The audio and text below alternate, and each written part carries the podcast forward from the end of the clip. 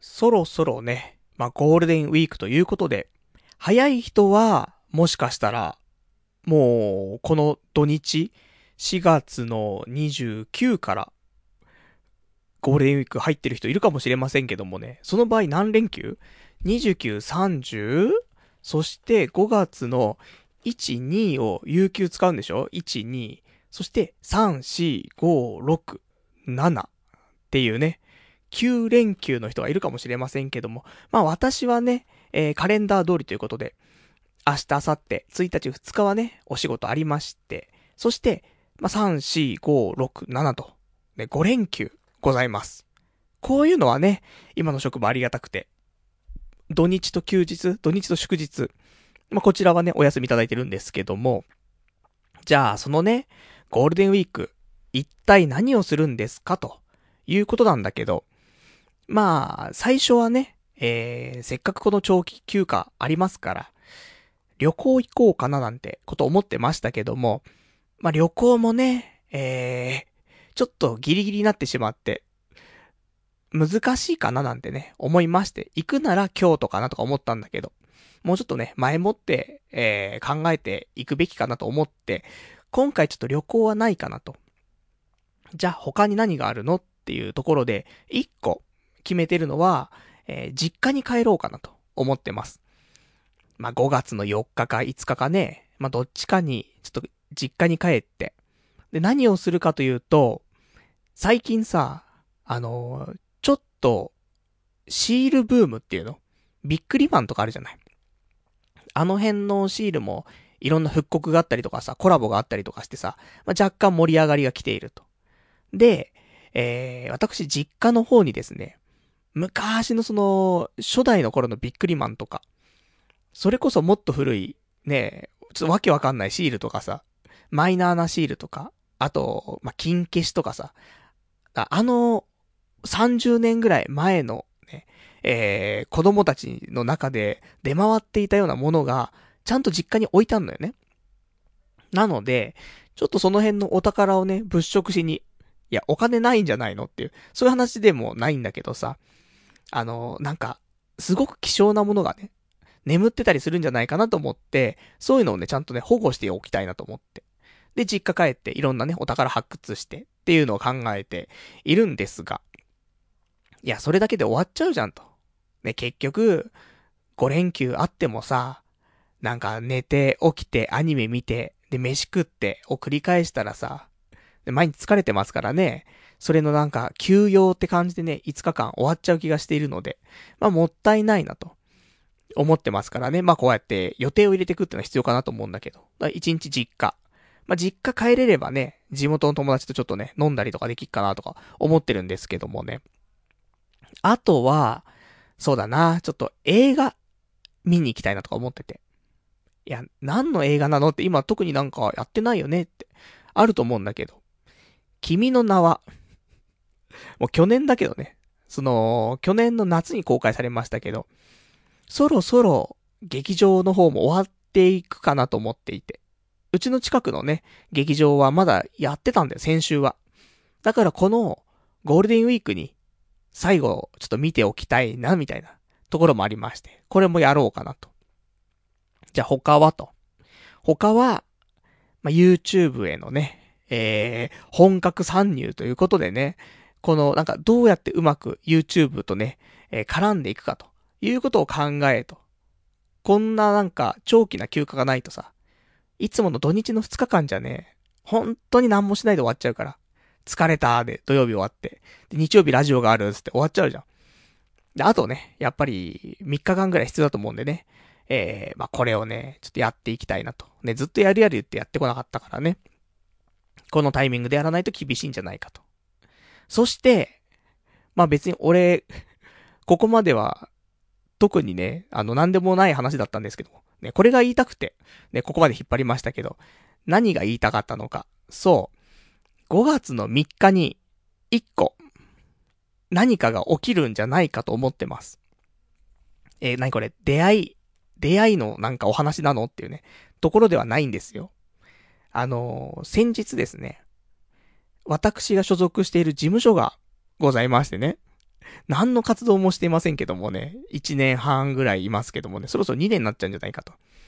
その事務所から、一通のメールが来ました。パル内藤様、ね、えー、お元気でしょうかと。この度、えー、エキストラを、ちょっと募集しているんですが、パル内藤様、日程などはいかがでしょうかと。いうご連絡がありまして、で、その日程見ると5月の3日、終日と書いてあったの。5月の3日ね、本来だったら平日だからさ、無理なんだけど、いやいや、今回祝日じゃないですかと。だから行けますよ、つって。で、えー、まあ、返事の方はね、これ多分火曜日ぐらいにもらったのよ。4月の25とか26とかにもらったんだけど。んで、えー、返答は4月の30日までにくださいね、という話だったの。で、私、やっぱりギリギリ返信病がありますからね、えー、30日の深夜、だ29日から30日切り替わってね、そっからの深夜ぐらいに、えー、メールを返しましてね、ぜひ、えー、お願いしますという風にお伝えしました。で、このエキストラについては、エントリー制らしいの。エントリーして書類審査があって、それで通れば出れますということで、一応なんか謝礼も出るらしいんですしっかりね。なので、もしかしたらですよ、パルナイと、ね、テレビ出演っていうのがありますね。これテレビ番組なんで、ちょっとあの、どこまで告知していいかもちょっとわからないんでね、決まって、そこからになりますけどもね。なので、あの、何にもね、最近活動してないわけですよ。なんかこういう芸能の道というかさ、若干なりともね、事務所に入って、本名でラジオをね、ちょっと別のところでやったりとかして。でも、結局何にも生み出してないと。お金を生み出してない。この私が、タイミングがね、こうやってあったわけですから、そこで躊躇するのは良くないなと思って、ね、エキストラ、いいじゃないの、ちょっと書けるじゃない。何かに。ね、過去の経歴、なんとかのエキストラみたいな。いや、お恥ずかしいとは思うけどもさ。なのでね、えー、もしかしたら、5月の3日、ちょっとテレビ収録ね、行ってくる可能性ございますんでね。いや、怖いですね。俺みたいなのがさ、行ってさ、いや、どうなることやらって感じしますけどもね。ま、ただ、何にも喋んない役だと思いますんで。本当のエキストラ、人だからね。なのでね、えー、まあ、あとは、拘束時間がどんなものかっていうのはありますけどもね。まあ、そのぐらいでということで。まあ、こうやってね、一歩ずつ、下積みをして、え、おじさんまだ下下積みなんですかって。そうだよ。下積み一歩目だぞ、つってね。まあ、そんなんで、えー、本当はね、あのー、まあ、今日も喋るかもしれないけど、夢ってやつはさ、もう、無理かなって。もう絶望を感じていたわけだよね。で、そこでこういう話もあったから、まあもうちょっとね、何かできることあるんじゃないかしらということでね、もう一踏ん張り、ね、していきたいなと、そう思っておりますんでね、そんな私ね、えー、この芸能、ね、芸能ってもう芸がないっていうね、芸能人ですからね。まあ、2時間ぐらいね、だらだらとこうやって喋ることはできますけどもね、他のこと何できんのって。うーん、オナニーで早く射精ができます。いや、書けないやつじゃない。なりますんでね。まあ、そんなんで、まあ、そんな芸しかございませんけどもね。まあ、喋るのは好きでね、こうやってやらせていただいてますんでね、今日も、まあ2時間ぐらいやっていきたいと思いますから、よかったら、最後までね、聞いていただけたらと思います。それでは、やっていきたいと思います。童貞ネット、アットネトラジー。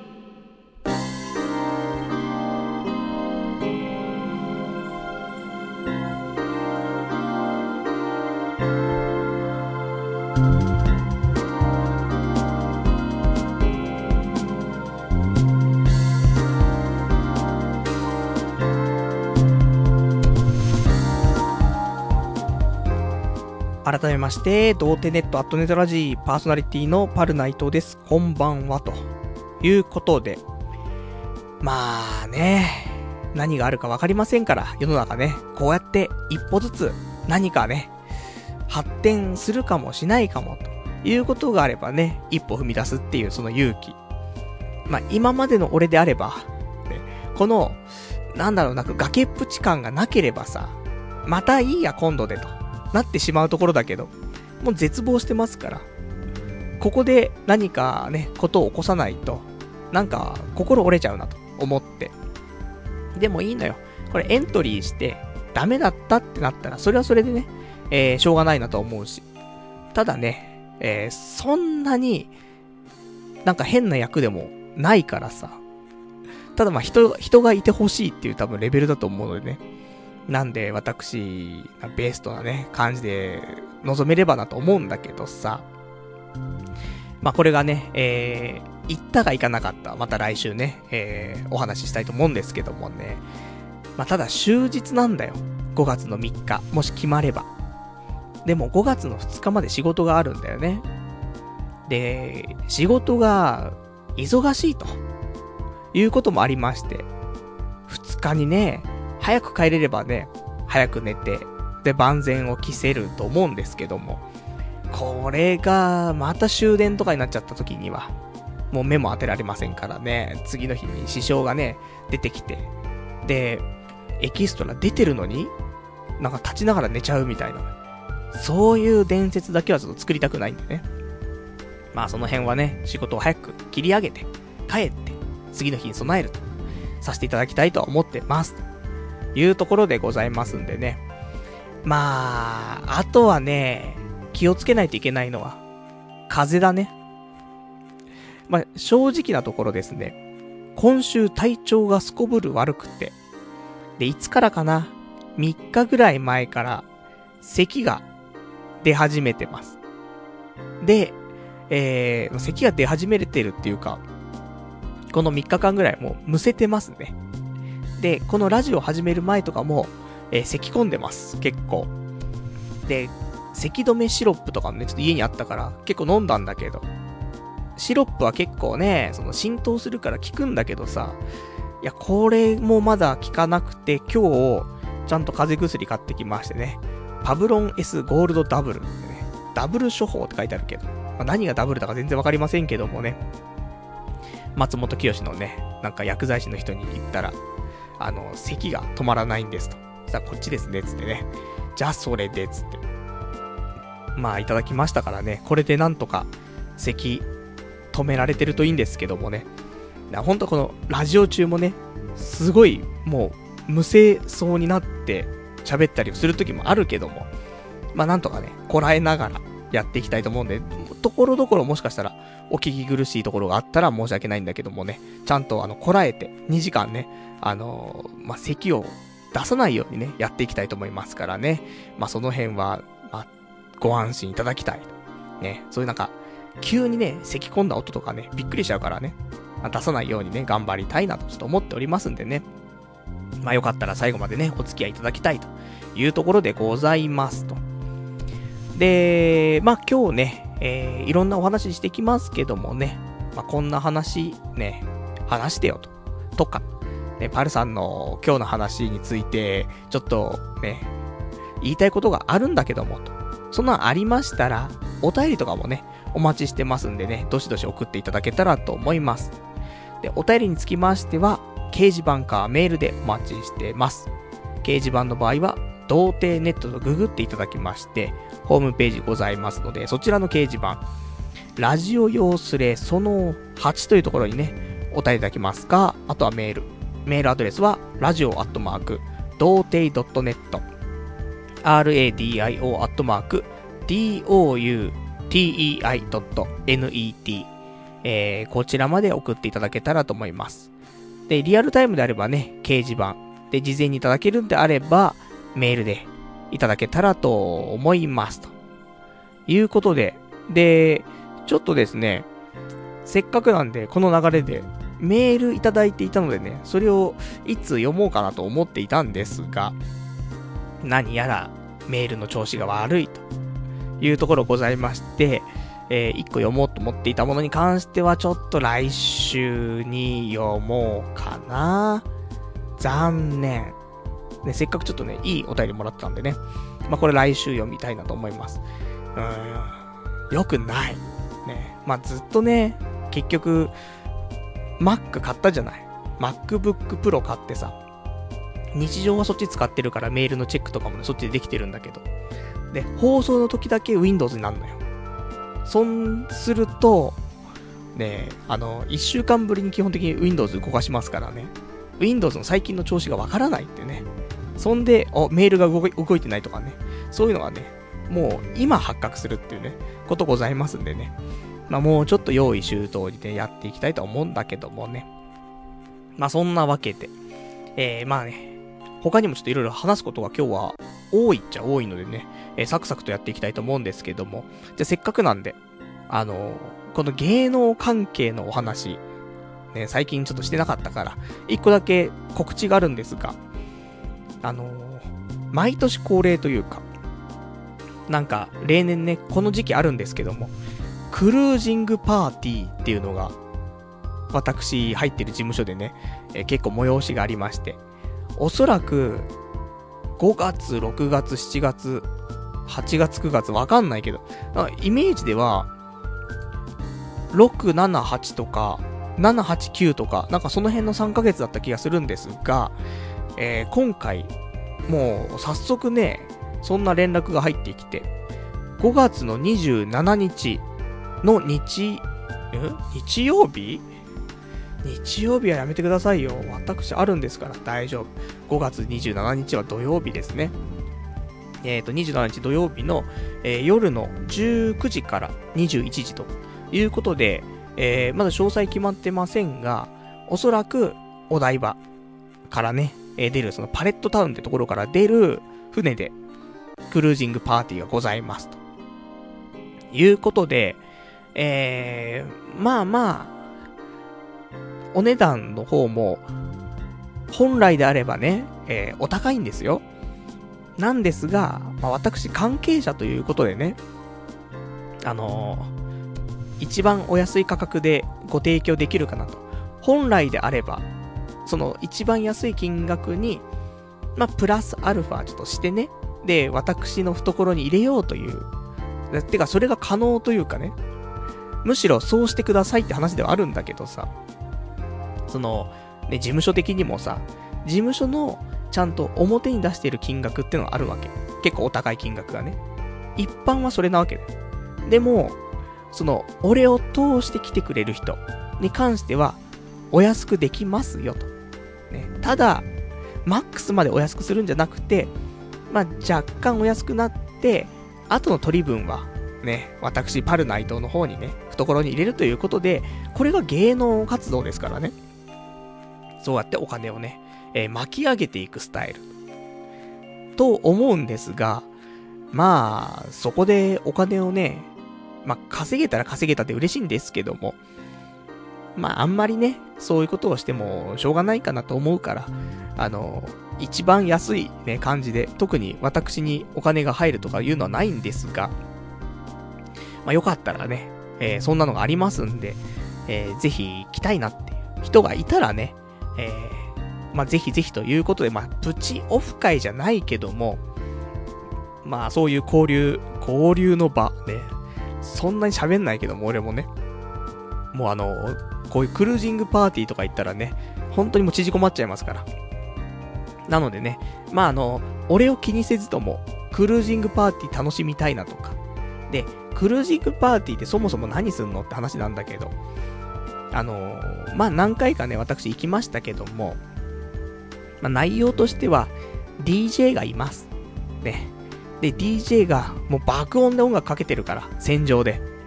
さあ、それに乗って、酒飲んで、で、テキーラ飲んで、ウェイウェイウェイウェイと、いうことですよ。え、結構リアルにね。なので、あの、ウェイウェイ系が苦手な人は、多分ご遠慮願った方がいいと思います。俺も苦手だけど、まあ俺はね、当事者だからね。で、ちょっとでも顔出しとかないといけないなと思って。っていうのもあるから行きますけどもね。あの、まあ、酒飲んで、で、爆音だからさ、まあいいんじゃない？と。あとみんながウェイウェイやってるから、じゃあ俺たちもウェイウェイみたいな感じ。だと思う。だから、ねライブとか行くじゃん？じゃあ声優のライブ行きましたと。でもその時に、サイリウムをね、えー、まあ上に上げられず、もうベガ立ちするしかない。そんな君、ね、てかそんな俺、でも、若干ウェイウェイできたから。だから、まあ、楽しいかもしれないけどもね。まあどうなることやらなんで、まあその辺が本当に苦手な人はご遠慮いただきたいんですけども、あと、人も多かったりとかしてさ、あんまりね、えー、絡めないかもしれない。俺、ね。その場の、なんか適用するのに精一杯でとかね。あるかもしれませんが、まあ、普通に、えー、クルージングパーティー、そして DJ がいて、で、ウェイウェイすると。あと、もし、ナンパとかしたいって人いたら、どうぞ。結構女の子来てるのよ。女の子のなんか、集団だったりとか、なんかグループみたいなのがあったりするんだけど、いつもつまんなそうにしてんの、女の子たち。端っこの方で。声かけてあげてほしい。って思っちゃうぐらい、なんか、なんかつまんなそうにしてんの。なので、なんかそういうのをね、ほっとけないなっていう人、その2時間のね、えー、中でしか、まあもしかその後もあるかもしれないけどもね、まあ2時間の中でね、まあどういう風にね、女性をアプローチできるのかってありますからね。私は声かけられませんけどもね、ウェイウェイやってごまかして終わりですけどもね。っていうのもあるので、まあそんなね、ところで、え実力を発揮したいっていう人もいれば、まあそんな光景をちょっと見てみたいとかね。で、クルージングパーティー行ったことないよとか、ね、DJ とかでなんか踊ったことないよとか、ね。まあ俺も踊ったことはないんですけど、ウェイウェイ言ってるだけだからね。とか、まあ、もろもろありますけどもね。あの、よかったら、あのー、ぜひ、皆さんね、お暇な方は来ていただきたいなと。で、5月はやりますし、まあ、6月とかもあれば、ね、もうちょっと全部参加していく気持ちでいますんで。まあまあ、あの、今回じゃなくてもね、えー、次回でもいいんですけどもね。まあ、そんなわけで、えー、まあ、一応、募集の期日だけ決めとこうか。そうしましたら、えー、5月の7日。早いな。うん。5月の14。うん、長いな。で、一回7、7にしようか。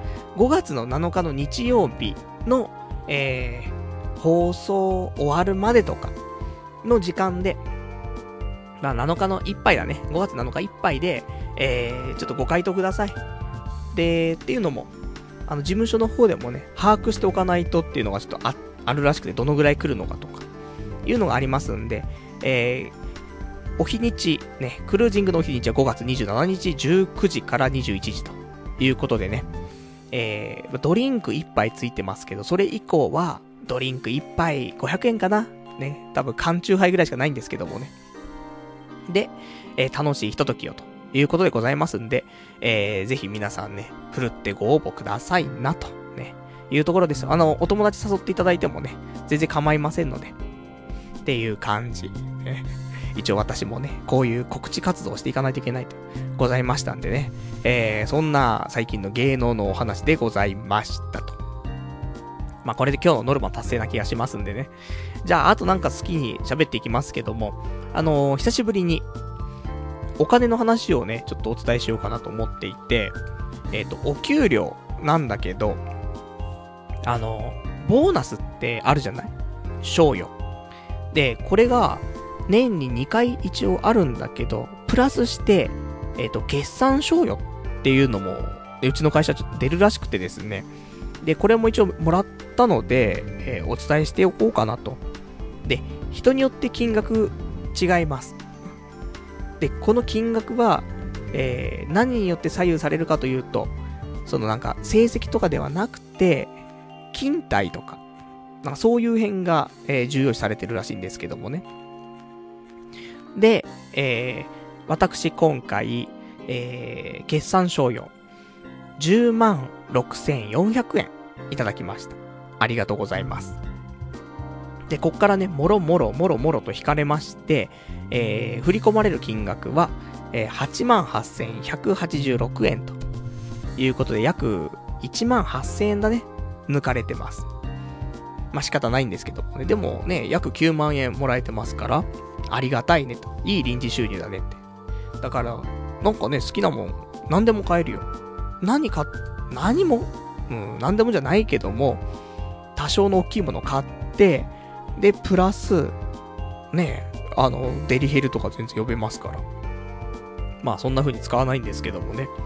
まあ何になるんでしょうか。なんかね、物を買った方がいいよね。これをね、前のボーナスでは、まあ MacBook Pro を買ったっていうようなところがございますからね。これでも若干ね、えー、この金額で何を買ったみたいなのなんか残しておくとね、なんかいいのかななんて思ったりするんだけどね。まあ何に使うかは、えー、交互期待と。そして、えー、久しぶりなんですが、普通の給与についても、多分、今回結構高かったんで、えー、久しぶりにお伝えしようかなと。平成29年4月分の、えー、支給の、えー、金額なんですが、そもそも、えーと、勤怠として、出勤日数が21日、そして、時間外労働、時間外勤務時間、69.5時間。で、その中で深夜勤務時間が15時間。いう金額になっております。そして基本給。こちらが18万2千円。で、職務手当が5万円と。で、通勤手当が5820円。そんで、こっからが残業代になりますけども、時間外手当、4万7022円。そして深夜勤務手当4200円ということで、残業代だけで5万円いっちゃってるっていうね。いや、申し訳ない。残業しすぎちゃってもうね、残業しないってちょっと決めてますからね。まだしちゃってますけどもね。極力したくない。いうふうに思っているので、まあ、こんなにももらわないでね、えー、済むのかなと思ってますけどもね。あの、基本給が若干上がりましたが、9000円ぐらい上がったのかな？とかありましたからね。まあ若干ベースも上がって、基本給と職務手当足して、プラス通勤手当足せば、まあまあ、23万7千円ぐらいなりますからね。まあそんなわけで、まあ残業代込み込みで、えー、28万9042円と。意外ともらってますねと。で、そっから差し引き差し引きございまして、えー、差し引き支給額が24万9597円と。でね、これ、まあ、こんなにまあ、もらえませんけども、今後はね、残業しないから。まあ、とはいえね、まあ、20万ちょっとぐらいはね、もらえるかなっていうことで、まあ、36歳の男としては少ないけどもね、うーん、まあ、こんなギリギリギリギリで生きてきた人間としてはね、まあ、十分な金額かなと思ってますんでね。まあ、底辺とはいえ、ね、えー、まあ、最低限もらえてるということで、ありがたいと。ね。そして、決算書ももらえてね、ありがたいと。お仕事もらえるだけありがたいと。いうことでね、まあ、これからも頑張っていきたいなと。ね、そんな風に思っております。そんなお仕事。なんですが、え、仕事が辛いんだよね。うん、男は辛いよ的に、仕事は辛いよなんだけどもさ、そんなわけで、もうこのまま仕事の話をね、えー、続けて喋ってしまいますけどもね。えー、最近の仕事なんですが、あのー、まあ、いろいろありますよ。一週間も仕事してれば。で、い、一個は、いいことがありました。何があったかっていうと、えー、アイドルが、ちょっと会社に来ましてね。その、私が、まあ、運営しているアプリに、ちょっとアイドルの動画がね、配信されることが決まりまして。で、それの告知動画みたいなものを、わざわざアイドルの方がね、ちょっと撮ってくれるということでね、えー、まあ、急遽それが決まって、で、会社の方に来てくれって。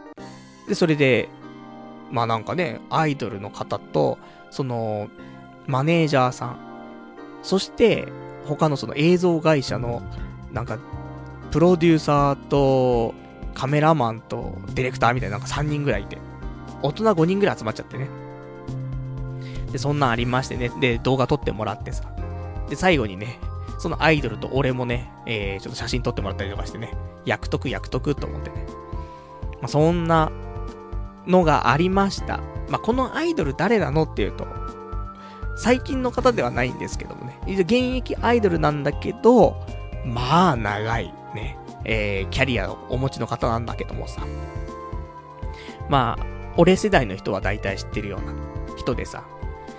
で、そういうのがあったので、まあ仕事もね、こうやってエンターテインメントに関わってくるとさ、まあアニメだ、アイドルだ、なんだかんだとね、えー、ございますんでね、そういうのは、まあやっていてよかったなって思うところはあるんだけど、ただただ、仕事がね、うん、辛くなってくる。そんなところは変わらずということでね、今週、4月も25日、火曜日ぐらいですか。まあ今週一番調子悪かった日なんだけどね。まあこっからかもね。こっからなんか相当調子悪くてね。一週間ずるずる来ちゃいましたけどもね。どのぐらい調子悪かったかと。この日、あのー、まあ取引会社が来てね。で、ミーティングとかをしてたんだけど、で、いつもだったらそれなりの話してますよ。その、そ、そんなに外れたことは言わないですよ。なんだけど、この日、1回目俺がちょっと喋ったところ、なんか相当的外れなこと俺喋ってんなって、自覚があるぐらいひどくて、あれダメだなと思って。で、一回、うん、あの、ダメだこれと思って。で、引き下がって。で、向こうが喋ってて。じゃあ、で、さっきのやつおかしかったから、もう一回トライだなと思って。もう一回トライしたんだけど、また俺喋るとおかしな感じになって。あれ？と思って。的外れも的外れだし、何言ってっかわかんねえし、みたいな。もう一回引き下がろうと思って。で、引き下がって、次、次は平気だろうって思って、3回目トライしたんだけど、またダメでね、あ、今日ダメな日だっつって。で、ミーティング終わってね。で、うん、今日、なんかわけわかんねえな、つってね。で、そんなのが、まあありましたからね。私、もう、ボロボロなんですね、と。そんなのがね、あの、症状として出てきているっていうね、ところございましたけどもね。で、あと仕事としてはですね、えー、もう先週とか、先週、先々週ぐらいからね、心がけていることがございまして、もう早く帰ると。こうやって、ミーティングの時におかしくなっちゃうのも、あの、ちゃんと休めてないからなんだよね。万全な体調で、コンディション良かったら、まあ、こんなことにはならないと。じゃあどうしたらいいのっていう。いくら好きな仕事だとしても、休まなくちゃ。ね。あのー、そういうのは維持できませんし。で、ストレスも溜まっちゃうわけ。平日にこの、こういうことしたいなとかね、休日にああいうことしたいなっていうのが、もう全部できなくなっちゃう。平日何もできないから、ね、それを休日にやんなくちゃいけない。だけど休日はもう疲れ切っちゃってるから寝なくちゃいけない。だから結局は平日やるべきこと、土日にやるべきことが全くできないと。なってしまうので、平日の、その充実した生活っていうのもね、多少求めないといけないんだなっていうことがようやくわかりまして。まあ、とはいえね、定時で上がるっていうのも、ちょっと難しいかなと思ってるんで、現実的なところを考えて、えー、できる限り20時には上がろうと。そして、遅くても21時には上がろうと。でそうすればさ、まあ、飯食って家着いても、まあ23時にはね、遅くても着くから、23時に着けたら十分だよね。家着いて、ちょっとね、パソコン、ね、カチカチやって、YouTube 見て、そんでアニメね、なんか、撮ってたやつを1個ぐらいで見て、で、0時になって、で、お風呂入って、で、出てきてね、なんだかんだ0時半。そっからアニメを1本見て、で、ネットカチカチやって、で、1時半、寝ると。それができれば、睡眠時間も6時間ぐらい確保できるし、だよ、職場にね、ずっといるのって緊張状態が続くんで、なんだかんだで。で、これが早く終わって緊張状態のね、時間が短くなるっていうことが、まあなんか、精神的にもね、よろしいんじゃないかしらと。いうことでね。で、アニメとかもね、消化しなくちゃ消化しなくちゃって思っているものが平日にね、ちょっと幾分か消化できるってことを考えると、とてもよろしいんじゃないかなと思って。で、それができれば土日にね、そんな無理やりアニメ見たりしないでさ、じゃあ YouTube に向けて頑張るとかさ、そういう時間に使えるし、本名ラジオやるとかね、できるから。そんなことを、ね、やっぱり、生き生きしたいからさ、毎日ね。そうすると、まあ、平日、普通に動ける時間っていうのがね、ないと。家帰ってきて、ね、歩きながら飯食って風呂入って、そんで寝るっていう生活はね、やっぱ良くないから追い込まれちゃうからと。いう風に思っていたこの先週、先々週だったんですよ。で、実践してきて、えー、1日だけ、20時に帰りました。ちょっと奇跡的なね、ほんと3ヶ月ぶりぐらいなんですけどもね。とか、あって、でも他の日も、そこまで遅くなんなかったと思うんだよ。21時半とか20時とかに上がれてた時も多かったから。徐々にね、変わってきたかなって思ってた矢先なんですが、えー、この間の金曜日ですか。呼び出されまして。上司に。で、別に、あの、怒られるために呼ばれたわけじゃなくてね、えー、何人か集められてね、で、ちょっと会議があったんですけども、何かなーなんて思ったら、まあ、ちょっとしたプロジェクトが、ね、あります。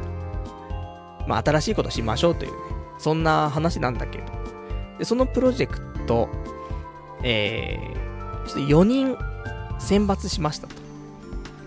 で、えー、まあ、1人は、なんかそのね、やる、今回やるプロジェクトについて、すごく詳しい人。だからなんかもうアドバイザーというかさ、そういうポジションの人が1人と。そして、まあ、あとは、もう1人、そういうの詳しい人がいて、その人は、まあ、いろいろとでできる人だから、まあ、この人も、いろいろブレインになっていただいてと。そして、えー、一人、若い子。男の子なんだけど。まあ、この子は新しいことしたいってもともと言ってたりとか、あとは、まあ、これから勉強のためにとか、っていうので選ばれて。で、俺は何って思ったら、あの、パルナイトさんは、このプロジェクトの、まあ、リーダー的なところで、えー、ちょっと進めていただきたくて、ちょっと待ってくださいよと。今の、ね、新しいこのアプリの運用で、ヒーコラヒーコラ言って、残業がすごく多くなっちゃって、ねえ、65時間でしょ？とかの残業になっちゃってて。でもこれじゃダメだと思って、なんとかかんとか、時間を短くしよう、短くしようと。で、頑張って、頑張って、さあ、来週もね、少しずつ早く上がれるように頑張ろうって思っていた矢先に、別件のプロジェクトを、ちょっとね、やらなくちゃいけない。無理ですよと。正直なところ、こうやって、時間なんとか短くして、早く上がれるようになるんだったら、俺は、この仕事もうちょっと頑張って続けようかなと思ったわけ。で、平日をね、ちゃんと使えて、生き生きね、クリエイティブなことが、平日でもできる。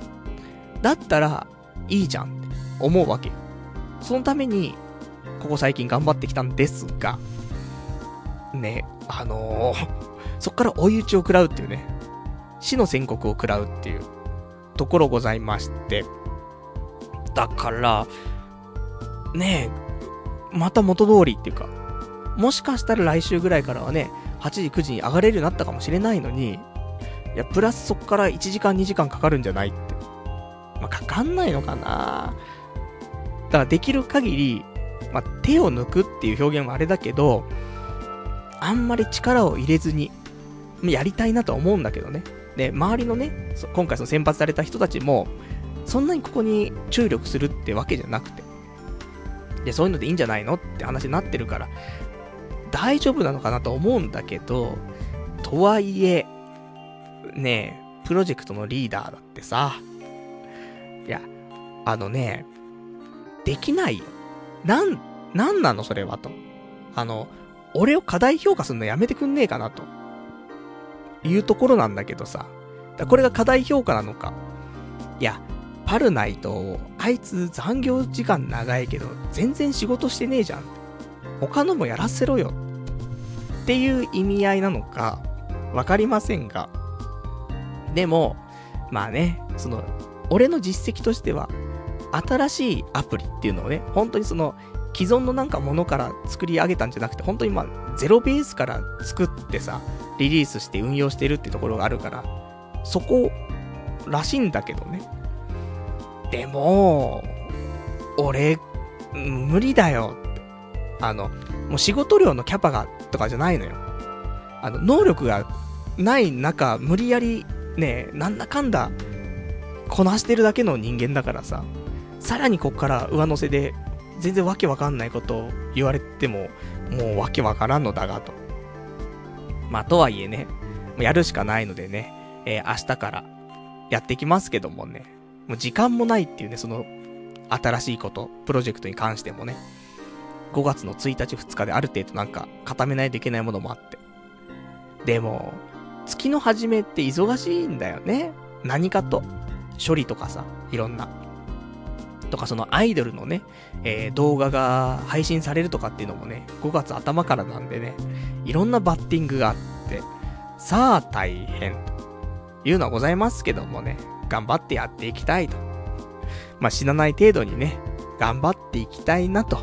えそんなのが最近のお仕事の話でございましたということです。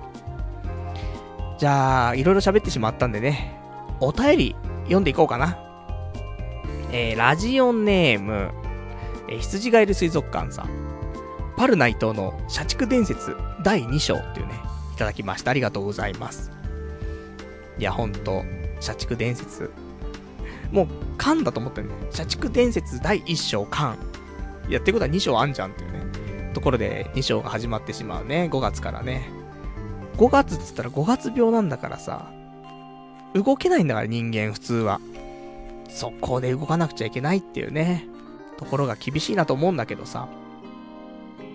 まあ本来そのメインでやってるさ、アプリの運用もさ、結構行き詰まっちゃってて。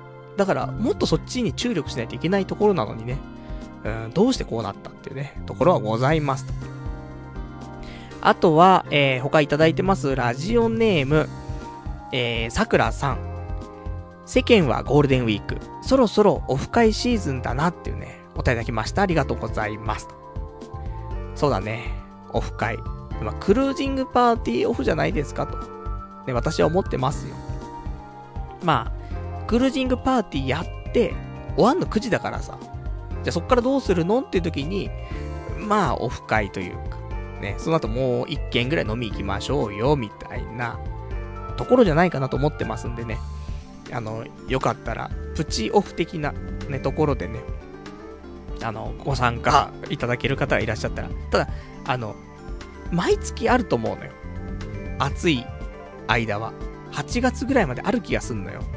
だから、まあ、俺の心が折れてなければね、毎月参加していきますから、まあ、その時にね、あの、まあ、5月に関しては、例えば、あのこの後ね、えー、実際に行われたらさ、その時の模様をね、ラジオでも喋ると思うので、あ、そんな感じだったらちょっと行ってみたいな、みたいな。なったら6月とか7月とかね、参加していただくっていうのもありかなと思いますからね。まあ、ぜひぜひ、あの、まあ、初回からね、怖いもと見たさ、で行きたいなっていう人いたらね、え、ご参加いただけたらと思います。ただ、普通のオフ会もしたいね。そろそろ。だオフ会、逆に、いつしたいっていうのと、あのー、結局いつも、ただ飲み会で終わるじゃない。なので、なんかやりたいことってあるかなっていう話でさ、うーん、少しね、考えなくちゃいけないなと思って。だ例えば、こんなこと喋ってほしいとか、一人ね、一つお題くれたらさ、それについてちょっと調べて話すとか。わかりませんけどもね。結局、俺、喋ってないんで、あんまり。オフ会で。喋れないの、なんか。だからね、あの、まあ、マイクあれは喋れんかもしんないけどさ、でもみんなと喋る場だから一人で喋ってもおかしい話だなと思うし、とかいろいろ考えるとね、ちょっと喋れなかったりするんだけどもさ、なんか少しね、えー、新しいオフ会って形をね、考えたいなと思ってますんで、まあそれもね、やっぱし、暑い時、ね、やりたいなと。あと、俺もね、この、性風俗店に行けるような体になってきましたから。あの、いろんなね、えー、まあ、経験もしましてね、その、なんか、体制ができたというか、のもありますから、まあ、それを行くオフ会、そして終わった後にみんなで、えー、その感想を述べる会みたいな、ところでもいいかもしれないね。でも全然童貞じゃないじゃんっていうね。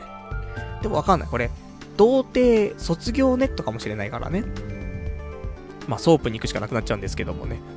とか、なんかそんな感じで、えー、まあ、やりましょうか。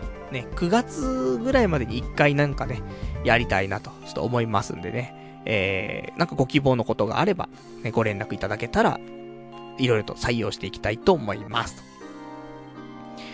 じゃあ、あといただいてますお便り、ラジオネーム、山猫舞台さん。えエキストラだと、童貞ネット T シャツ着ていくしかないだろうっていうね、お答えいただきました。ありがとうございます。おそらく、スーツの役です。なのでね、あの、スーツの方はあの、クリーニング出してきましたから。で、えー、まあ、い、2着ね、出してきたんで、1着はこの土日、あの、月カート仕事でね、えー、もう連続で着て、で、1個は、ちゃんとね、クリーニングしたばかりのものをね、えー、撮影時に着ていこうかなと思っておりますんでね。まあ実際、その書類選考が通るかっていうところありますからね。まあ通らなそうなんだけど、思いますが、まあ通ったらね、精一杯頑張っていきたいなと思います。あとはラジオネーム、えー、パンクさん。おひさ、相変わらず彼女できる予感なくて安心しました。今日は生で聞いています。っていうね、答えいただきました。ありがとうございます。彼女はできる気配がないです。5月からね、あの、しっかり頑張ろうかなと思ってるんで、そのリアルなね、出会いというか。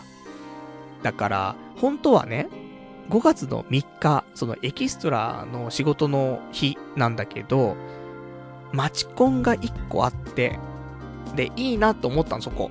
で、行きたいなと思ったんだけど、エキストラ入っちゃうかもしれないから行けないなっつって。で、断念したっていうね、背景ございましてね。まあ、5月は何かしら1個は最低参加したいなと思ってますから、まあ行ったら、まあマチコンか、ね、その前から言ってるちょっと相席屋の1個ね、グレードの高いよね、つ。ね、友人に誘ってもらってるのに、ね、ずっと一向にね、行かないっていう感じになっちゃってるんでね、まあ5月にはね、行きたいと思ってますからね。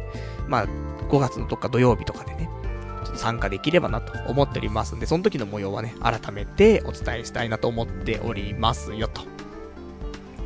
じゃあ、あとはね、いただいてます。ラジオネーム、えー、羊ガエル水族館さん。えー、いよいよゴールデンウィークだな。ちなみにパルさん、去年のゴールデンウィーク、だらだら過ごしてたのを、ラジオで後悔してたよ。第385回。今年こそ有意義な連休にしよう。スーパー銭湯か温泉がおすすめっていうね、お答えいただきました。ありがとうございます。じゃあ今日は俺寝るとき、あの過去放送分、第385回聞きながら寝ますけどもね。そっか、そんな後悔しているようなね、過ごし方していたんであれば、まあ、どっか行きますよ。だ3日がエキストラ、で、まあ、4日が実家。で、5日ぐらいにじゃあなんか、そういう体休めるところ、スーパー銭湯なり。前にさ、あの、サウナ。あのー、皆さんおすすめしてくれたと思うんだけど、サウナ、まだ行ってないのよ。サウナ行くのもいいなと思ってんのよね。で、君の名は見てみたいな。君の名は見て、サウナみたいな。そんなところ、サウナでホモの人に近づかれて、君の名はって言われちゃってみたいな。そういうのが、うん、あったらちょっとね、ちょっと来週、ちょっと内股になりながらね、ラジオ始めちゃうかもしれませんけどもね。まあそんな、とか、いろいろありますけど、まあとはいえね、疲れちゃってるからね、その、仕事で疲れ、さらに次の日、ね、1、2と仕事して、で、3日でエキストラっていう、結局、3日間働いてんじゃない ?4 日疲れちゃってるかもしれないね。4日はちょっと1日休んで、5日に実家。で、6日に、えー、君の名はって言って、ね、あのー、何かが起きるかもしれませんけどもね。まあ、サウナ君の名は、あるかなと。で、そしたら次、もう日曜日でしょ？で、ラジオつって。いつもと変わんねえじゃねえかってね。YouTube はいつやるんだ？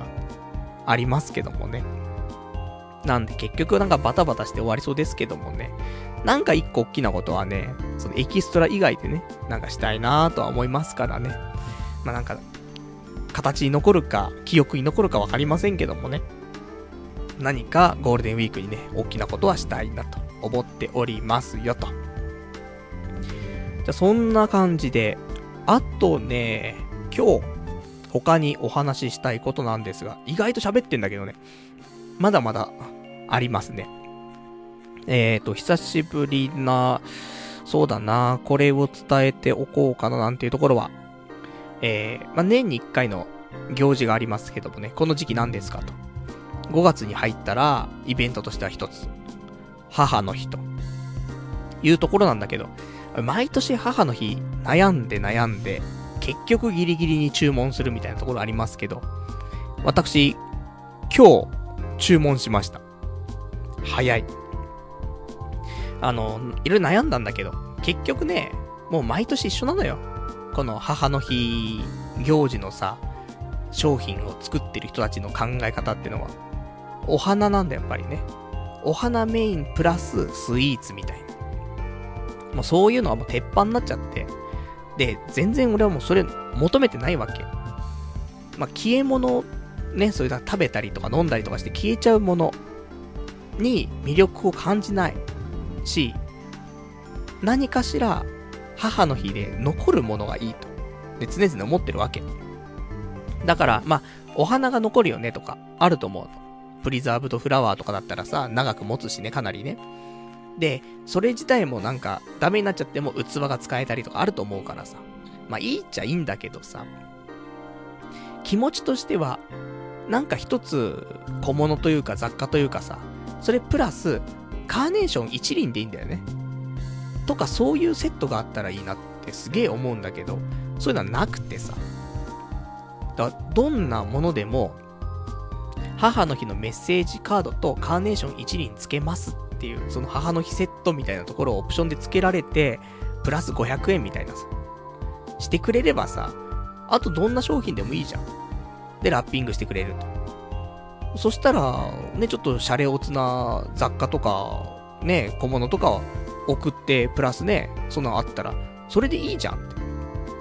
すげえ思うのにさ、なんだかんだ毎回そうよ。なんかスイーツというか、カステラ。な、なんなの？おばあちゃんなの？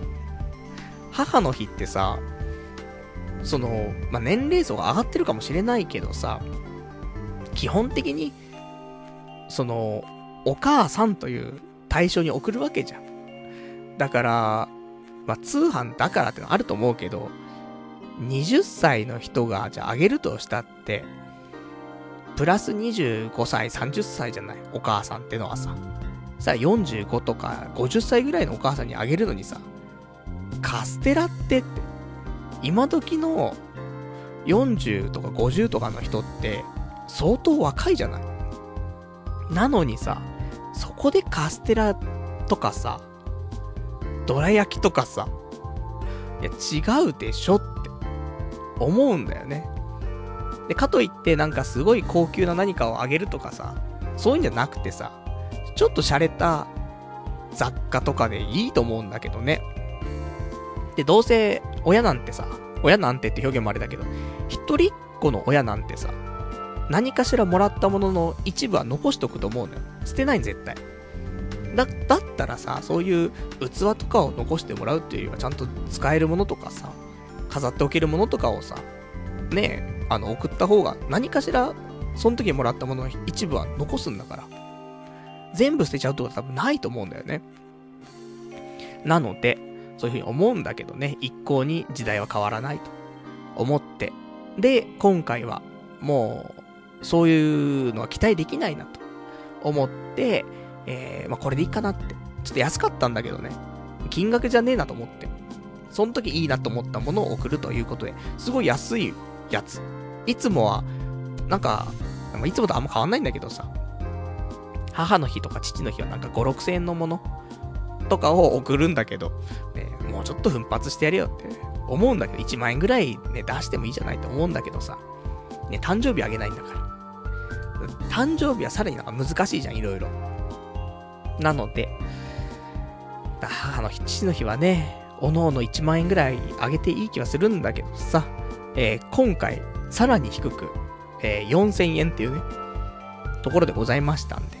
でも、物はいいというかね、毎年ちょっと変えないといけないから、店変えたりとかすると、まあ難しかったりするんだけど、まあ今回そんなんでね、もう決めましたから、あの、直前になって、もう言わないですからね、あの、みんな母の日のプレゼント買ったとかね、送ったとかね、言わないから、あの、やばいからね、いつもパルさんに言われて気がついてね、あの、いつもそのタイミングで送ってるんだけど、なってたら気をつけて。もうね、えー、私言いませんからね。だからもう今日から探してくださいね。っていうことでね、そんな母の日。そして6月は父の日ございますからね。まあ、その辺もまたなんかね、考えたいなと思っておりますよと。じゃあ、あと他のお話なんですが、えー、1個、じゃあ、どうでもいい、なんか、どうでもいい話が多いな。でもいいんだよ。大体このラジオはどうでもいい話をしてるんだからさ。だその代わり、あの皆さんに有益になるようなね、情報も伝えていきますから。えー、今週のベイプニュースなんですけどもね。誰も求めてない、ね、ベイプのお話。いや、ベイプはね、あの、電子タバコですけどもね。あの、多分評判悪いね。で、ベイプが評判悪いんじゃなくて、うん、なんかみんなリアクション取りにくい感じがするんだよねって思ってますけどもね。ただ、未だに吸ってますから、えー、ご紹介しておこうかと思うんですけども。あのー、最近ね、その電子タバコのベイプってやつ、まあ日常的に吸ってるんですが、で、ここ最近は、えー、先週はあの、先週先々週、ビタミンが吸える、そんなベイプのリキッドがあって、で、それ吸ってたんですけども、あんま美味しくないと。で、続かなくてですね、で、昔買ってたリキッドに戻って吸ってたんだけども、あの、ちょっと今週、っていうかさっき、アマゾンさんから届きまして、で、これおすすめだったんでご紹介なんですが、えー、日本製のものです。ビソってところの、えー、ラムコーク。これが、さっき吸ったらすごく良くって、俺今まで吸ったそのリキッドの中で一番好みかなと思ってね。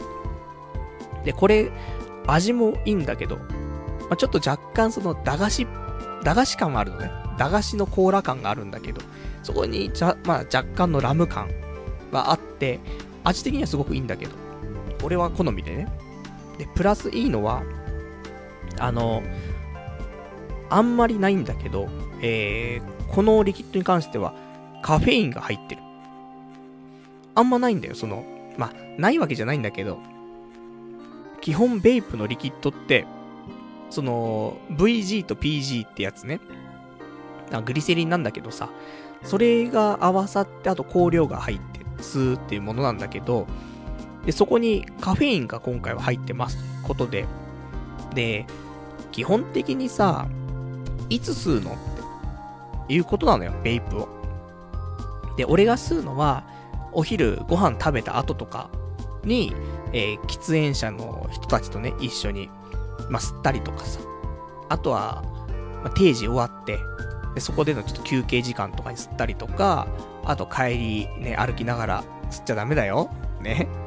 なんだけどさ、まあ、帰りで仕事終わってからちょっと吸うとか、あと家の中で吸うとか、ありますけど、結局、眠くなっちゃうタイミングなんだよね。すべてが。ご飯食べた後、ね、満腹だからさ、腹8分目とはいえね、眠くなっちゃう午後。そんな時に吸うとか、あと午後ね、まあ、その終わってから、もう一頑張りしようって時に、疲れちゃってるから、眠くなっちゃうかなって時に、吸う。あと、家帰ってきて、あの、本来カフェインとか取ったら眠れなくなっちゃうと思うんだけど、あの、基本的に寝落ちしちゃうタイプだからさ。だから、帰りとかね、家の中でもね、吸ったら寝落ちしないでいられるんじゃないかと。いうことよ。で、あとは、まあ、だ、あんま眠くなること、仕事中ないんだけど、やっぱそうやって眠くなった時にじゃあどうすんのっていう時で、あんま俺外でコーヒー飲みたくないのよ。なんか口の中臭くなるし。あと、お腹下すから。そしたらこれ吸えばさ、若干カフェイン取れるかなと思って、そしたら意外と良かったんで、えー、まあ睡眠障害とかない人はいいんじゃないかなと。ね、俺もずっと睡眠障害というか首痛くてね、なかなか寝つけない時期がありましたけど、今の疲れすぎちゃってね、首の痛みとか関係なく寝ちゃうっていうところもありましてね。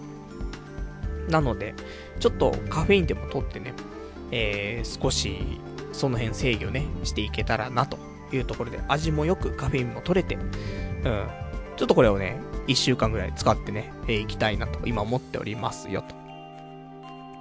じゃあ、お便りね、ちょっと読んでいこうか。ラジオネーム、羊ガエル水族館さん。電子タバコでカフェイン取れるのか、すごい時代だなっていうね、お便りいただきました。ありがとうございます。そうなんだよね。その、まあ、電子タバコ、ね、もう一回簡単に解説すると、皆さん知ってる電子タバコは、アイコスとかね、知ってると思うんだけど、アイコスはカートリッジがあって、そのカートリッジみたいなのって、その、結局は葉っぱなんだよね。で、それを、その、電子の力で焼くんだよね。多分水蒸気とかで焼くんでしょ、あれ。だから結局は、あの、まあ、ゴミも出るしね。で、煙っていうのも、ちゃんと葉っぱを燃やした煙を吸っているというところなんだけど、ベイプっていうのは、えー、リキッドって呼ばれる、その液体を、えー、熱を与えて気化させて、その水蒸気を吸うっていうやつだから、全然ちょっと根本的に違ったりするんだけどさ。だからそのリキッドの中にね、カフェインが入っていれば、それを吸えるというところではありますんでね。で、あと、まあ、海外に関してはニコチンとかも取れんの。ただ日本はダメよ。日本は、えー、ニコチンあるリキッドは売っちゃダメだっていう法律が多分あるので、それ違法になっちゃうので。ただ、海外から個人輸入で、えー、取引しても持ってくる。そして売らないで個人で使うって分には OK らしいです。なのでね、あのー、まあ、タバコをやめたい。でも、さあどうしようと。ね、ベイプに切り替えても、やっぱ物足りなくなっちゃうかなっていう人いたら、ま、個人輸入で、えー、ニコチン入りのリキッド買って吸ってみるっていうのも一つありかもしれないけどもね。ただあんまりね、体に良くないですから、あの、できたらね、えー、タバコやめたいとかって人いるんだったら、まあ普通のリキッドだけでもね、タバコっぽい味みたいな。でもニコチンとかね、タールとかないからっていう、ありますから、そういうのもね、試してもらうと、もしかしたら面白いかなって思いますけどもね。じゃあそんなちょっとタバコの話になったんで、ね、もう全部繋いでいきますけどもね、話したいことは大体繋がるからね。あのー、今週さ、ネットの、ネットニュースを大体私見てますけどもね、まとめサイトとかね、見てますけども、だこれ、ちょっと1年ぐらい前の記事なのかもしれないんだけど、あの、人間のドーパミンの出る量というか、どういうことをするとすごい出るとかね、いうのがあってさ、それたまたま見たんだけど、あの、平常時を、ね、そういう脳内麻薬みたいな、脳内物質みたいなもんですよ。ドーパミンね。で、これ、平常時を100%としたときに、あの、美味しいものを食べると、えー、150%なるらしいのね。ドーパミン出る率が。で、結構いくじゃん。美味しいもん食ってればね、5割増し。まあ、でもそんなもんかなって思うよね。日常のところと比べて、例えば、ステーキを食べますと。ステーキ食べてる間は、もううめえじゃんってなるからさ、一瞬テンション上がるもんね。とかそういうのだと思うけど。まあ、ただ、こんなのはやっぱり10分15分の話でご飯食べてる時間なんでさ、美味しい美味しいっつってさ。1時間も2時間もね、連続して食えるもんでもないからさ。まあそんな感じだろうなって思うんだけど。で、次に、えー、セックス。セックスは、えー、平常時が100%だとした時にドーパミン出る率が、えー、200%と。まあそうだよね、と。まあわかんないけど、まあ、もうちょっとあってもいいかなって俺は思うんだけどさ。そういう脳内物質が出るのはね、平常時の2倍は出ちゃうと。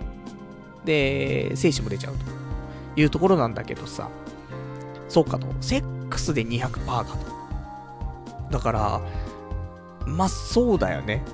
超絶美味しいものを、まあ、食べて、そして、それの2倍の感動ぐらいのところがセックス。これはだからセックス慣れちゃってる人のね、感じかもしれないね。俺たちみたいなセックスね、あんまりしてない層としては、まあセックスね、5億パーセントな気はしますけどもね。まあ一般的な人間としては、セックスが200%と。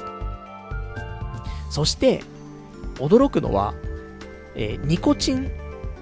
ニコチンなんだけど、ニコチンが平常時100%とすると、えー、このドーパミンがですね、ニコチンすると220%出るっていうね。セックスよりも上っていう、そんな結果が出てまして。マジかと。じゃあもう、ね、タバコ吸ったら、セックスしてるより気持ちいいじゃん。ね。いうことなわけですよ。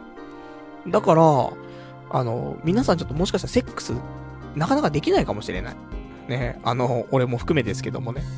そしたら、タバコ吸ったらいいんじゃない？いや、デリヘル呼ぼうかな、ソープ行こうかな、ね、でも2万円3万円かかっちゃうな、どうしようかな、あ、コンビニでタバコ売ってるって、吸ったら、あ、勝ったわ、ってなるわけだよね。とかね、いうのがありまして。あとは、あの、打足ではございますが、まあ、これの、本来の記事の内容としては、あのー、覚醒剤。ね、あんま触れたくないですけどもね、覚醒剤はどうなのって話だったんだけど、覚醒剤は、えー、1000%です。ね、平常時の10倍になっちゃいます。いうところはあるんだけど、でも正直、覚醒剤で1000%でしょ。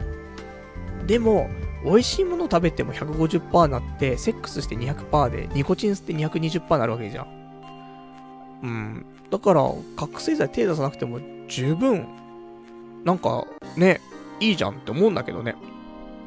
だって、女の子とデートしてさ、で、美味しいもん食べて、その後セックスしてさ、で、セックス終わった後にさ、ふーっつってさ、タバコ吸ったらさ、それでね、いいじゃん。もう500%ぐらい超えてるわけじゃない全部足せばね。だから、そう考えると。で、それも、ね、えー、タバコじゃなくて今度、ベイプにしてさ、個人輸入でさ、ニコチンのリキッド買ってさ、入れて吸ったら、もしかしたらもうちょっと上がるかもしれないからね。だから、まあね、いろいろあるんだなと思うけど、だからニコチンってそんなにすげえんだって、ちょっと思った。だからあんなに喫煙者っているし、やめられねえんだなって。その、ニコレットとかあるじゃん。そういうのって、なんで必要なんだろうって吸わない方はわかんないけどさ。でもやっぱそのぐらいの中毒性があるんだろうね。セックスより出ちゃうんだもん、ドーパミン。そう考えるとやめらんないよねっていう気持ちは、なんか、わかんなかないんだけどね。とかそういうことだったらしいのでね、あの、ぜひ、あの、セックスできない皆さんね、えー、美味しいご飯食べてから、その後に一服すると。すると、セックスよりも最高ってね、ところでございましたんでね。まあ、プラス、俺たちはね、あとセックスができればね、まあ、麻薬にも勝つと。ね。そんなところで頑張っていきたいですね、と。ね、だから覚醒剤はね、やっちゃうと、あのミニにタコができたみたいな、ね、なっちゃいますから。それは避けた方がいいからね。本当に、あの、人生終わってしまうと。タバコですらだよ。やめられないのに。で、タバコがやめられないっていうのも、実際の、ね、えー、平常時が100%だとしてニコチン220%じゃん。このぐらいの比率で十分やめられなくなっちゃってるのに、覚醒剤1000%だからね。10倍になったらそれはやめらんないよって。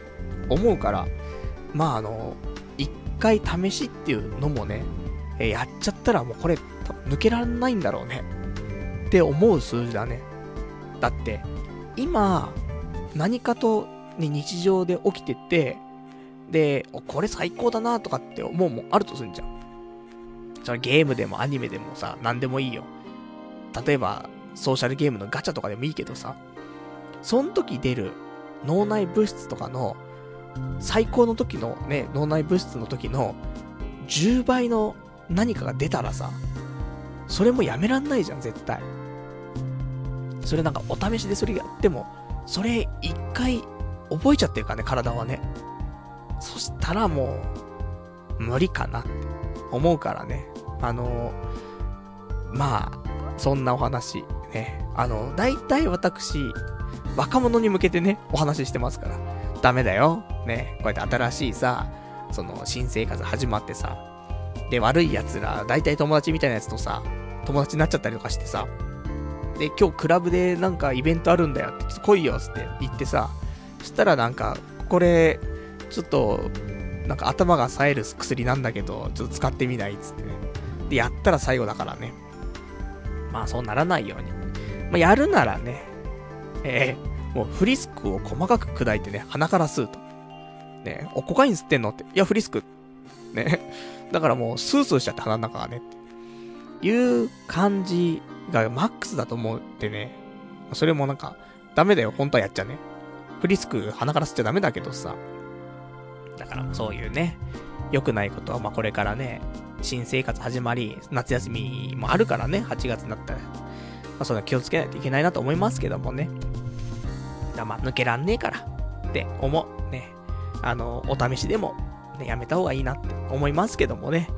まあ心が弱ってたりとかね、なんかすがりたいってなったらね、まあ手出しちゃうって人の気持ちもね、まあわからんでもないけどもね。まあ、やってないからわかりませんけども結局ね。とか、まあそんなお話でございました。えー、そんな、ね、えー、ドーパミントーク。ね、何ドーパミントークってって話なんだけどさ。じゃあ、あと他のお話をする前に、お便りをちょっといただいてるから読んでいきましょうかね。えー、先週からちょっと読めなかったやつとかもあるからね、読んでいこう。ラジオネーム654番さん。パルさん、もしかして長時間労働以上に人間関係にストレス感じてない？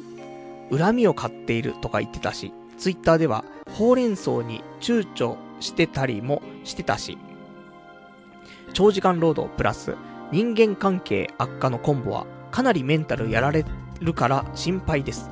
もしパルさんが人間関係にもストレスを感じてて、えー、短期的に改善する見込みがなさそうなら、休職、退職は恥ではないよ。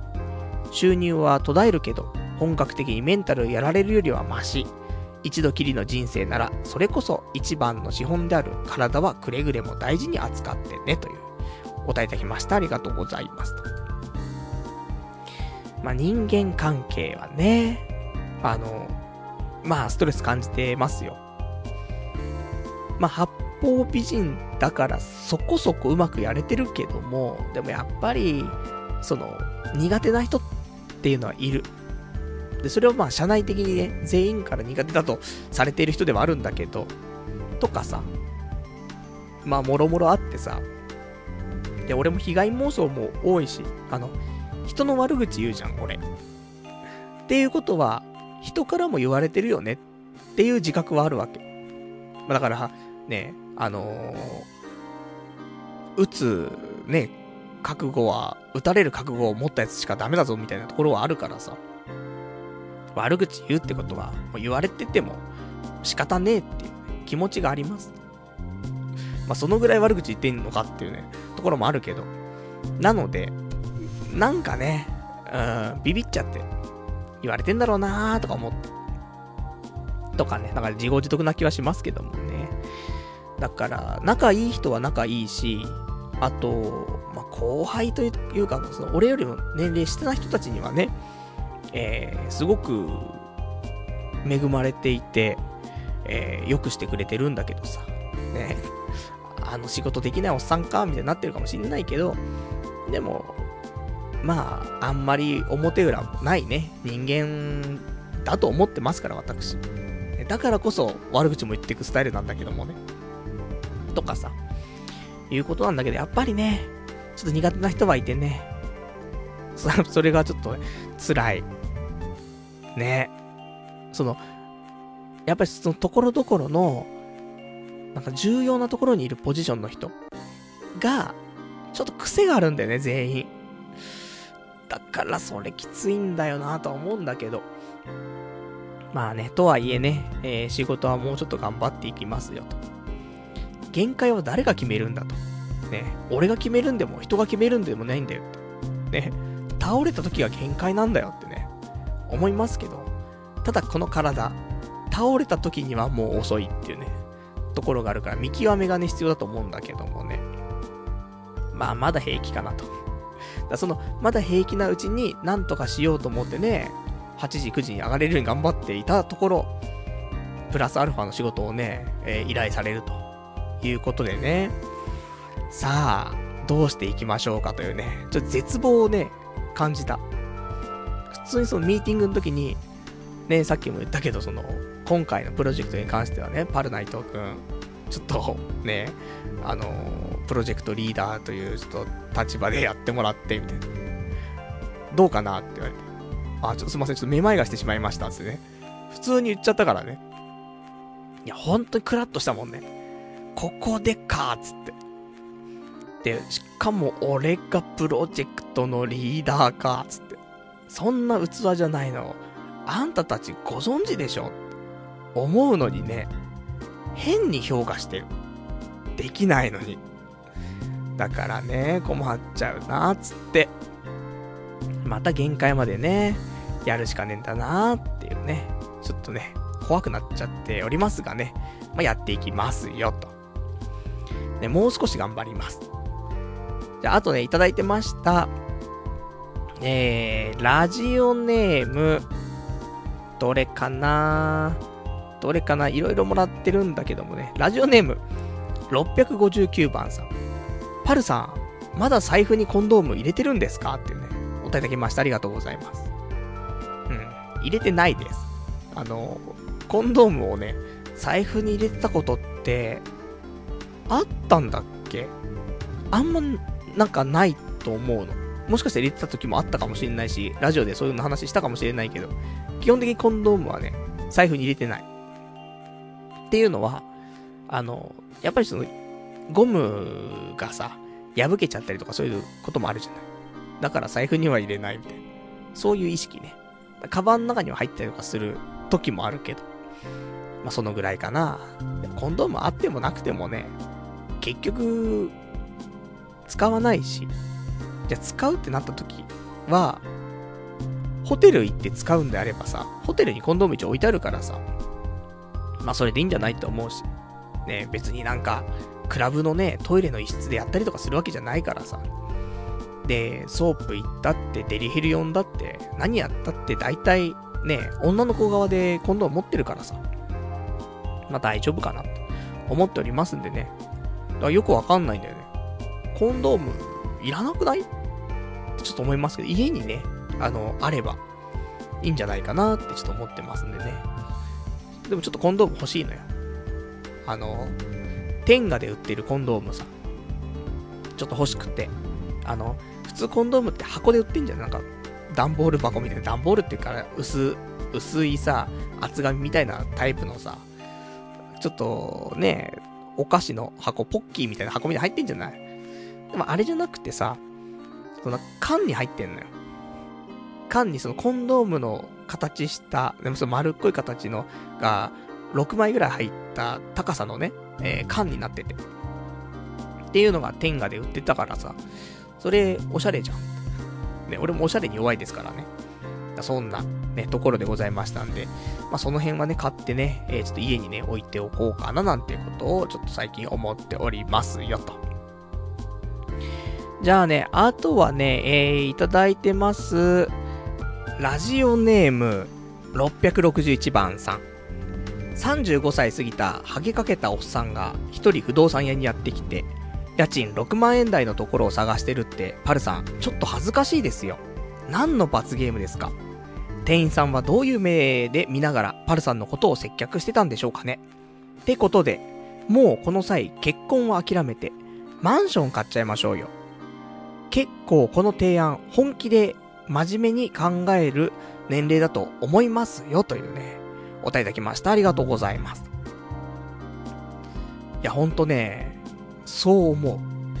あの、全体的にそう思うんだけど、35も超えたおじさんがさ、家賃6万円台のね、部屋を探してるっていうのも、いや別に、住むところって、まあ、高かろうが安かろうがあんま関係ないんだけどさ、でも、まあ、で、手取り21ぐらいあれば、まあ3ヶ月、3分の 1? いや、あの、お給料の3分の1ぐらいは家賃にしてもいいじゃんみたいな、そういう方程式があったりするじゃない？よく言われる。だとしたらさ、まあ7万円くらいのところはさ、せめて住んでもいいわけじゃん。だし、そんなの20代中盤から後半、ま30だったらさ、それこそ7万、8万とかで住んだっていいわけじゃん。だ 1DK ぐらいのところでね、まあそれこそ9万円ぐらいしちゃうかもしんないけど、でも、毎月30万ぐらいもらってればさ、で、で30万もらって、で、ボーナス出て、で、年収500万ぐらい。だったらね、まあ、9万ぐらいのところ住んだっていいと思うのよ。でも、俺も、ね、かなりの庶民派じゃないですか。あの、今週ね、すごい庶民派だなって思ったことがあるんだけど、あの、パン屋に行ったのね。で、アンデルセンとかってパン屋さんあるじゃない。まあ、駅の中とかにもあるよね。池袋も駅の中あるんだけどさ。で、久しぶりにアンデルセンの中入ったの。いつぶりかなっていうと、多分、広島旅行に行った時、そのアンデルセンって多分広島が本店があるのかなっていう話も聞いて、あの、オフ会ね、あの夜、広島でやってさ、その次の朝ね、アンデルセンでパン食ってたんだけどさ、旅行だからよかったんだけどさ、日常でアンデルセンでパン買えねえなと思って。いや、高いよ。ちょっとした惣菜パンで350円とかすんだね。2個買ったら700円とかするじゃん。いや、それ無理だよって思って、でも、お店の中は人でいっぱいなわけ。で、まあ、おじちゃんおばちゃんとかも多いけどさ、みんなそういうパン食うわけじゃん。だから、なんかね、あの感じるなと思って、その辺をね。なんで、私は本当に、あのまあ、庶民だなと。ね。貧乏とまで言いませんよ。ただ、庶民だなとは思うよね。だからね、ほんと、そんな人間だから家賃をね、高くしようって言っても、マックス7万だ、やっぱり。それ以上はかけたくないしね。なので、まあ、しょうがねえと。で、でもね、例えば7万払うんだったら、マンション買っちゃうっていうね、えー、ことも一つ選択肢としてあるのかなと。7万だとどうかね、年間で、ね、えー、84万。だプラスボーナス払いとか込みで年間100万払うと考えれば、まあ10年で1000万と。であればね、えー、1000万以内のマンション買うっていうのは、いいじゃない、全然。10年ぐらいね、住むんだからさ。で、住まなくなったら住まなくなったでさ、貸しちゃえばいいわけだし。っていうことを考える、いいお年頃と。いうことでね、ほんと、引っ越しっていうのもちょっと見つめ直す必要があるのかなと思ったんだけどさ。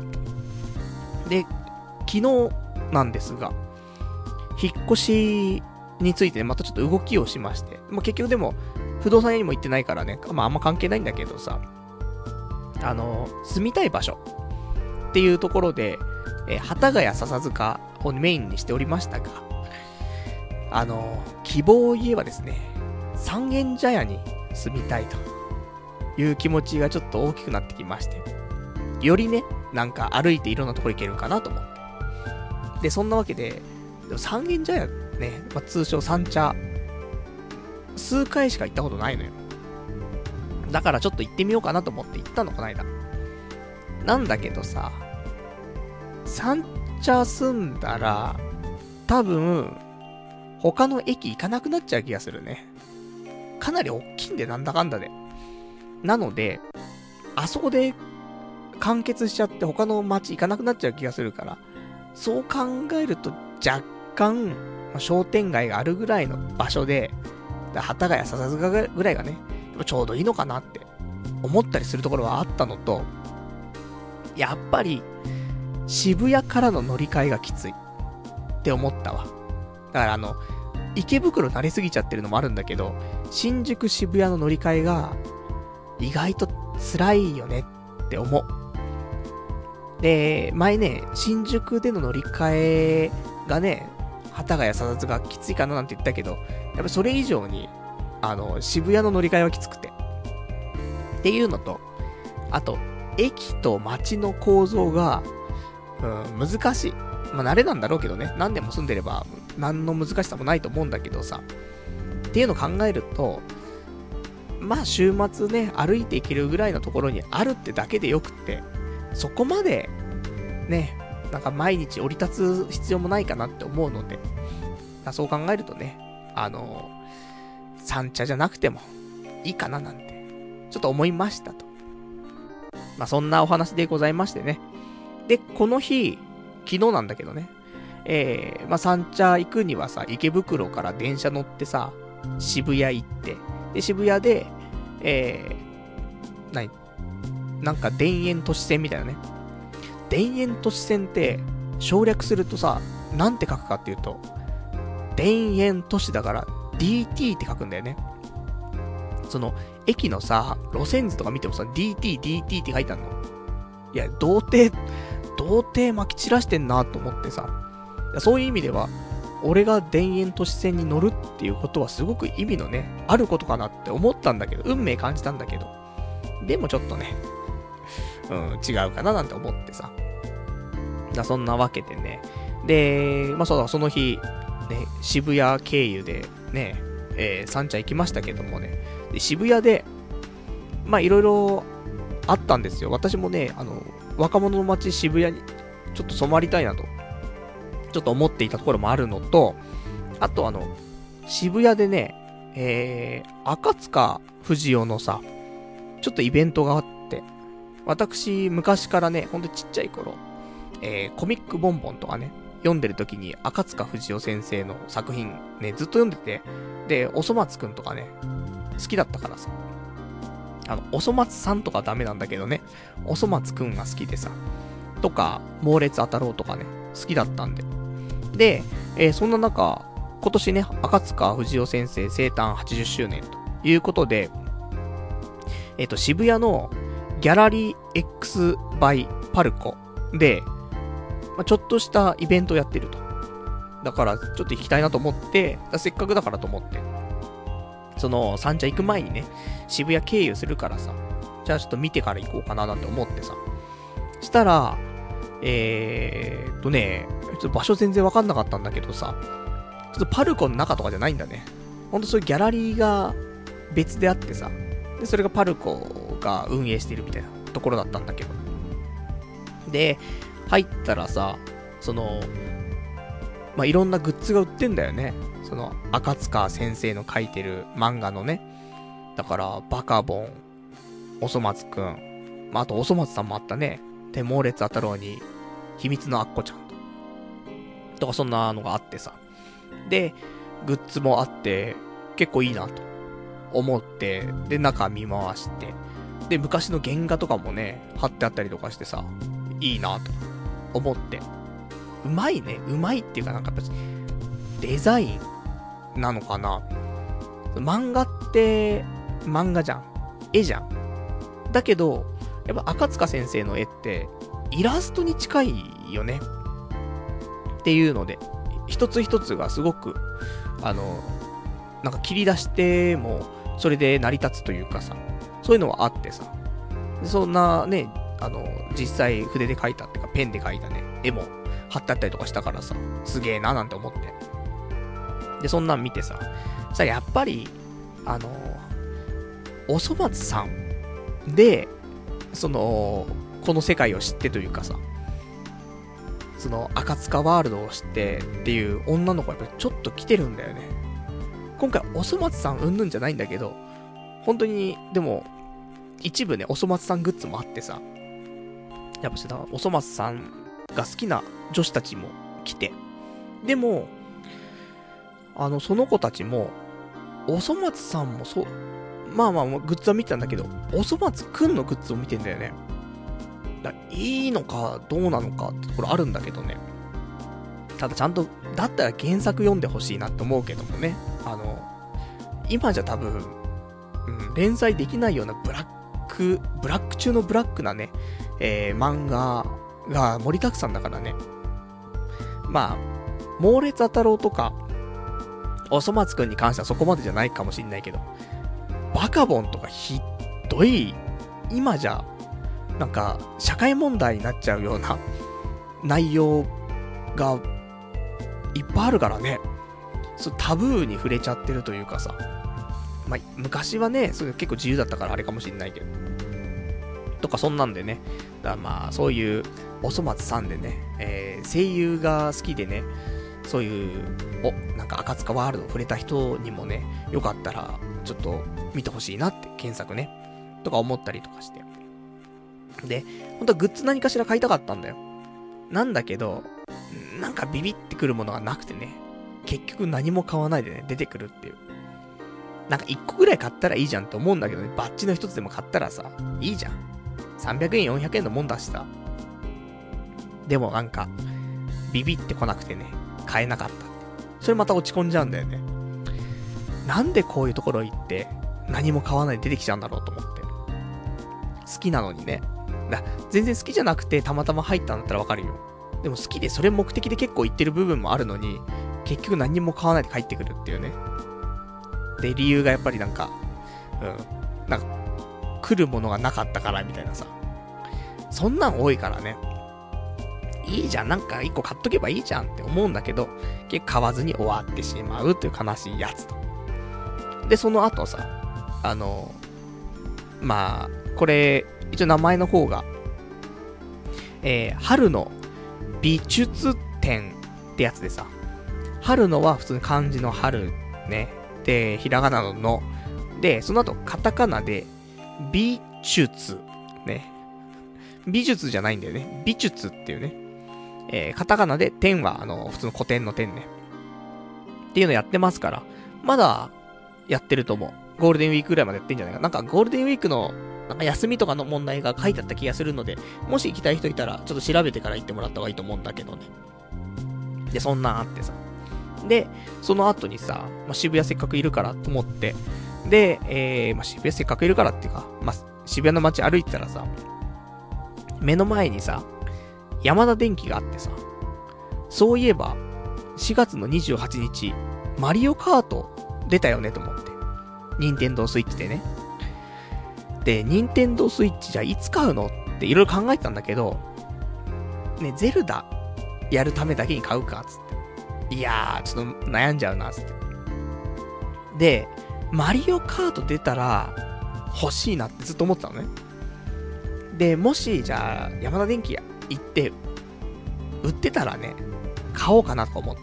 で、行ったんだよ。したらさ、渋谷の山田電機、スイッチ、あるのよ、在庫。で、アマゾンとかだと、多分、まあ、なんか、プレミア価格ついちゃってるんだよね。1万円ぐらい高くなっちゃってるだけど、山田電機だと定価だし、しかもポイントが俺1万5000ポイントぐらいね、あるからさ、その MacBook Pro 買った時についてきたポイントが。だから、ね、それプラス、マリオカート買って、それでも、3万5千円ぐらいで収まるからさ。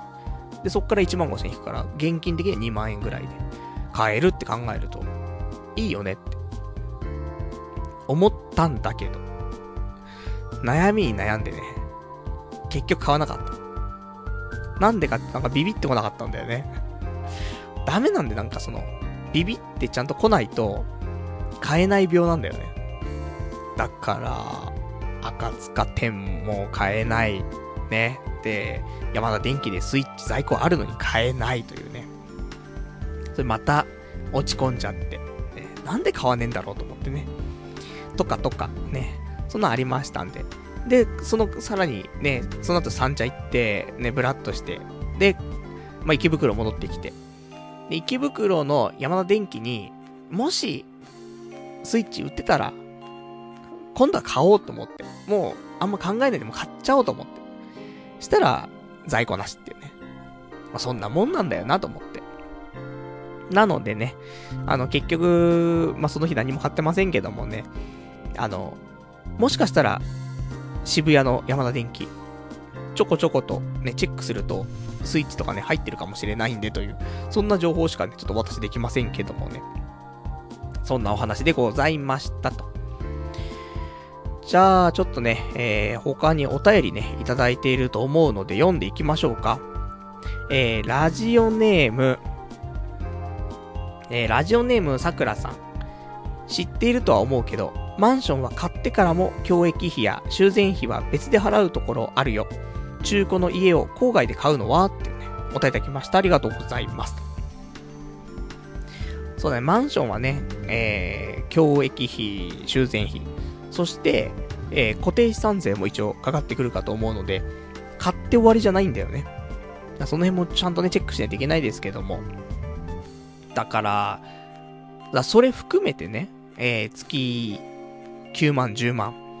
だったらいいよねっていうことだと思うよ。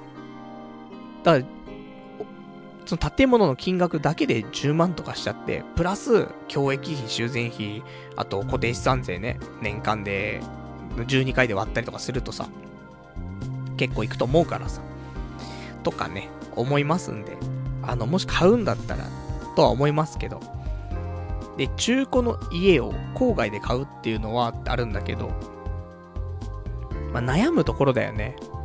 その、例えば、うーん、その、埼玉。まあ私埼玉生まれ埼玉育ちだからね。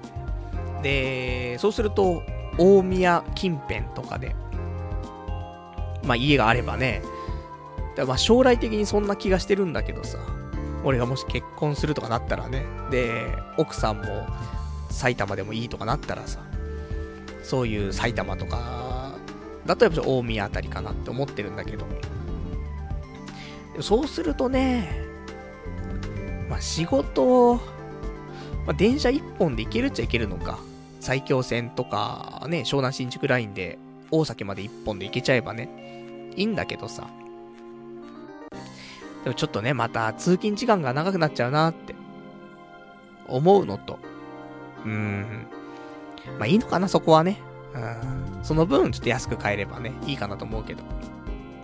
でも、だったら、本当になんか、今回、引っ越しを考えて、ちょっと思うことは、その、住む街をちょっと変えたいって気持ちは正直あるんだけどさ、なんか新しいことがもうないからさ、面白くないなっていうのがあるから、街を変えたいんだけど、ただ家っていう部分だけを考えると、池袋でもうちょっといい家に住む。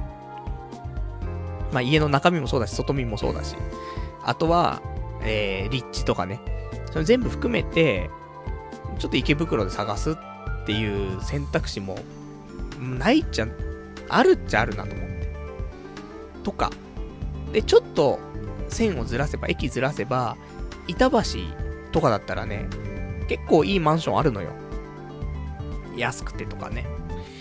あと、それ賃貸でもそうだし、そういう中古のね、マンションとかもあるし。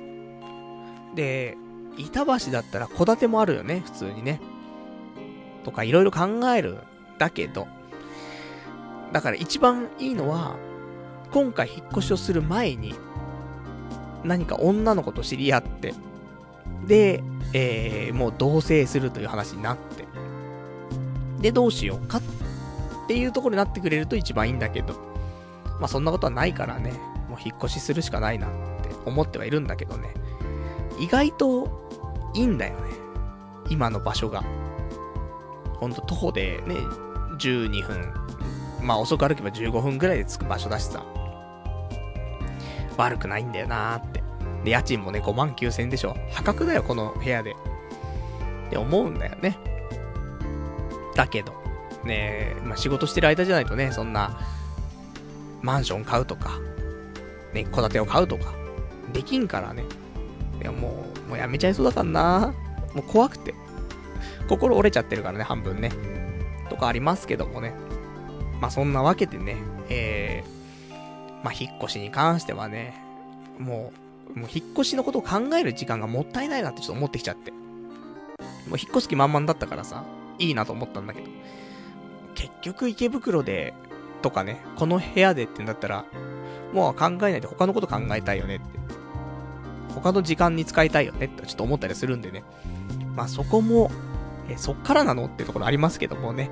ちょっと改めてね、えー、まあその辺考えて、引っ越しね、えー、ちょっとするかしないか、ね、決めたいと思っておりますよと。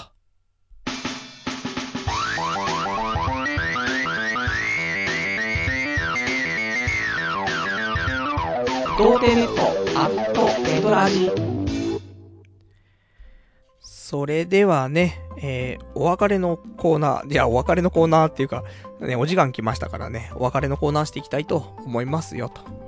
で、お別れのコーナーはね、えー、今日喋れなかったこととか、あと読めてないお便りなんかをね、つらつらとご紹介していきたいと思います、と。いうわけで、で、あのー、まあ、打足ではございますが、えー、今日のね、0時00分、5月1日0時00分になった瞬間に、本当は私、1個ね、会社の仕事をしなくちゃいけないのがございます。あと7分なんだけどね。だから、まあ、早めに、えー、ラジオが終わった瞬間にね、すぐにその仕事ね、取り掛かれるようにね、しなくちゃいけないななんていうところをね、えー、ちょっとプレッシャーをかけつつね、やっていきたいと思うんだけども。じゃあ、あと今日、喋りたかったこと、えー、ざっくり喋っていこう。えー、そうだね。他、今週買ったものとして、帽子を買いました。ね、もうハゲがね、すごくなってきちゃったから、もう帽子なくちゃ無理だなと思って。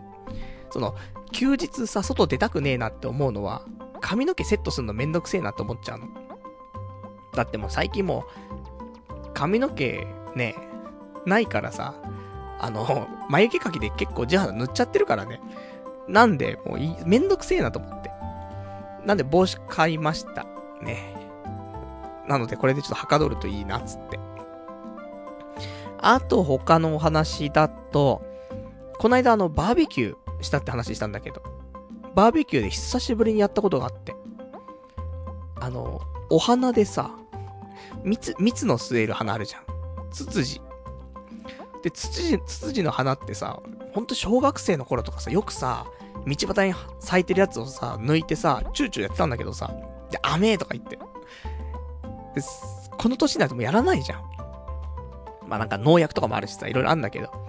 でもなんか、バーベキューってたまたまね、あの、ツツジ、ツツジ咲いてたからさ、久しぶりに吸ってみようかなと思って。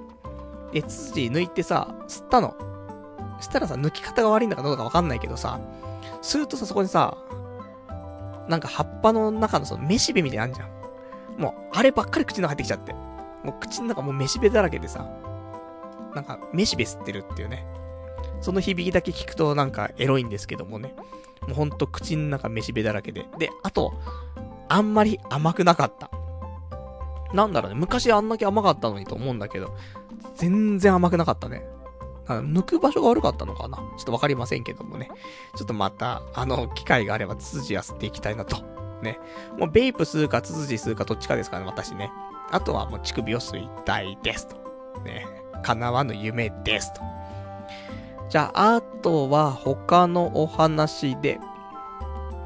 えー、そうだね。えー、まあ、この話すると、また暗くなりそうですけどもね。まあ、ちょっと言いたい話これ最後かな。あとちょっとお便り読んでいきたいと思うんだけど、まあ、二つあるね。ざっくり。まあ、系統似てるんだけどさ。一つは、人生の目的とは何かっていうことを今週思いまして。じゃあ長生きするっていうことが人生の目的かっていう話なんだけど。いや、もちろんね、長生きするのって一つのね、目標かなと思うの。80、90まで生きるとかさ、100まで生きるとかさ。だけど、でそうじゃないよねって。長く生きたから結局何なのってなるからさ、太く短く生きる。で、そして、それをやった上で、長生きできたら最高だけどさ。長生きだけを目標にとか、未来ばっかり見てるのはやっぱ良くないなっていうのを改めて、ね、いつも言ってますけどね。未来ばっかり見すぎっていうね。今を見ろって思うんだけど、まあ、どうしてもね、未来ばっかり見ちゃうんだよね。地に足ついてないんだよね。なので、太く短く生きなくちゃダメだなって思いました。ね。この年になってもまだ思うね。で、太く短く生きた先に何が待っているのかってことだからね。だこれは、そういう風に生きない限り、その先に何があるのかってわかんないから、やっぱりなんか、ある時期はさ、ちょっと無理してでも、がっつりなんか頑張る時ってのが必要かなと思ってて。仕事頑張ってんすけどね。仕事はちょっと死ぬ気で命削って頑張ってんだけど、なんかその先に何があるのかわからず、ね、本当に死んじゃいそうなんだけど、っていう。ところ。あともう一個、喋りたいこととして、これは最後だけども、あの自分に自信がない理由っていう話なのかちょっとあれなんだけど、なんかさ、あいつはいいよなとかさ、あいつはできるしなとか、そういう気持ちってあるじゃん。少なからず人間にはさ。まあ、あると思うんだけど、俺はね。で、なんか、うん難しいな。思うのはさ、いや、努力するとかしないとかさ、あるけど、努力してもしか、なんかどうにもなんねえことってあるじゃん。とかさ。あと、なんか、努力するのが馬鹿らしいってわけじゃないだけど、努力したところでどうにもならないって諦めちゃってる部分とかもあるじゃん、人間さ。とか、もろもろ含めた話なんだけどさ。いや、この世には、2種類人がいると思ってて。っていうのは一つが、抜けてるやつと、抜けてないやつだなってちょっと思ったのね。で、これ抜けてるやつっってのは、まあ俺なんだけどさ、で、抜けてないやつっていうのは、普通の、しっかりした人たちなんだけどさ、絶対抜けてるやつって、抜けてるじゃん。何やらせても、なんか抜けてんじゃん。で、この抜けてる奴らは、すっげえ努力して、すっげえ頑張って、万全だと思ってやっても、なんか抜けてるじゃん。っていうことを考えると、どうなんでしょうってちょっと思ってさ。なんか、いやもちろん努力するし、頑張るし、なんかやるべきことをやるし。で、例えば同じぐらいのね、えー、まあなんか、レベルというかさ、いう人間がやるべきことと同じことやったとしても、そいつは、ね、相手はさ、抜けてないやつだった場合、同じ成長するとすんじゃん。でも結局、片方は抜けてなくて、俺は抜けてるんだよね。なんかが。っていうこと考えると、何なんだろうなって。何の話かわかんないね。わかんないんだけどな、そういうことなのよ。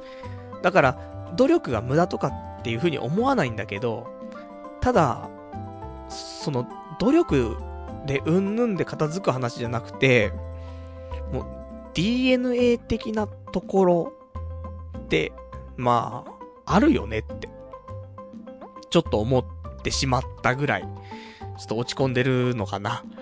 ね、本来そんなさ、その、大体、みんな努力すればなんとかなるよとかさ、頑張ってやってさ、勉強して、ね、いろいろ頑張れば、なんかそれなりになるよって、あるんだけどさ、その、地頭的なものとかね、なんかその、知識とかさ、そういうのはあるかもしんないよ。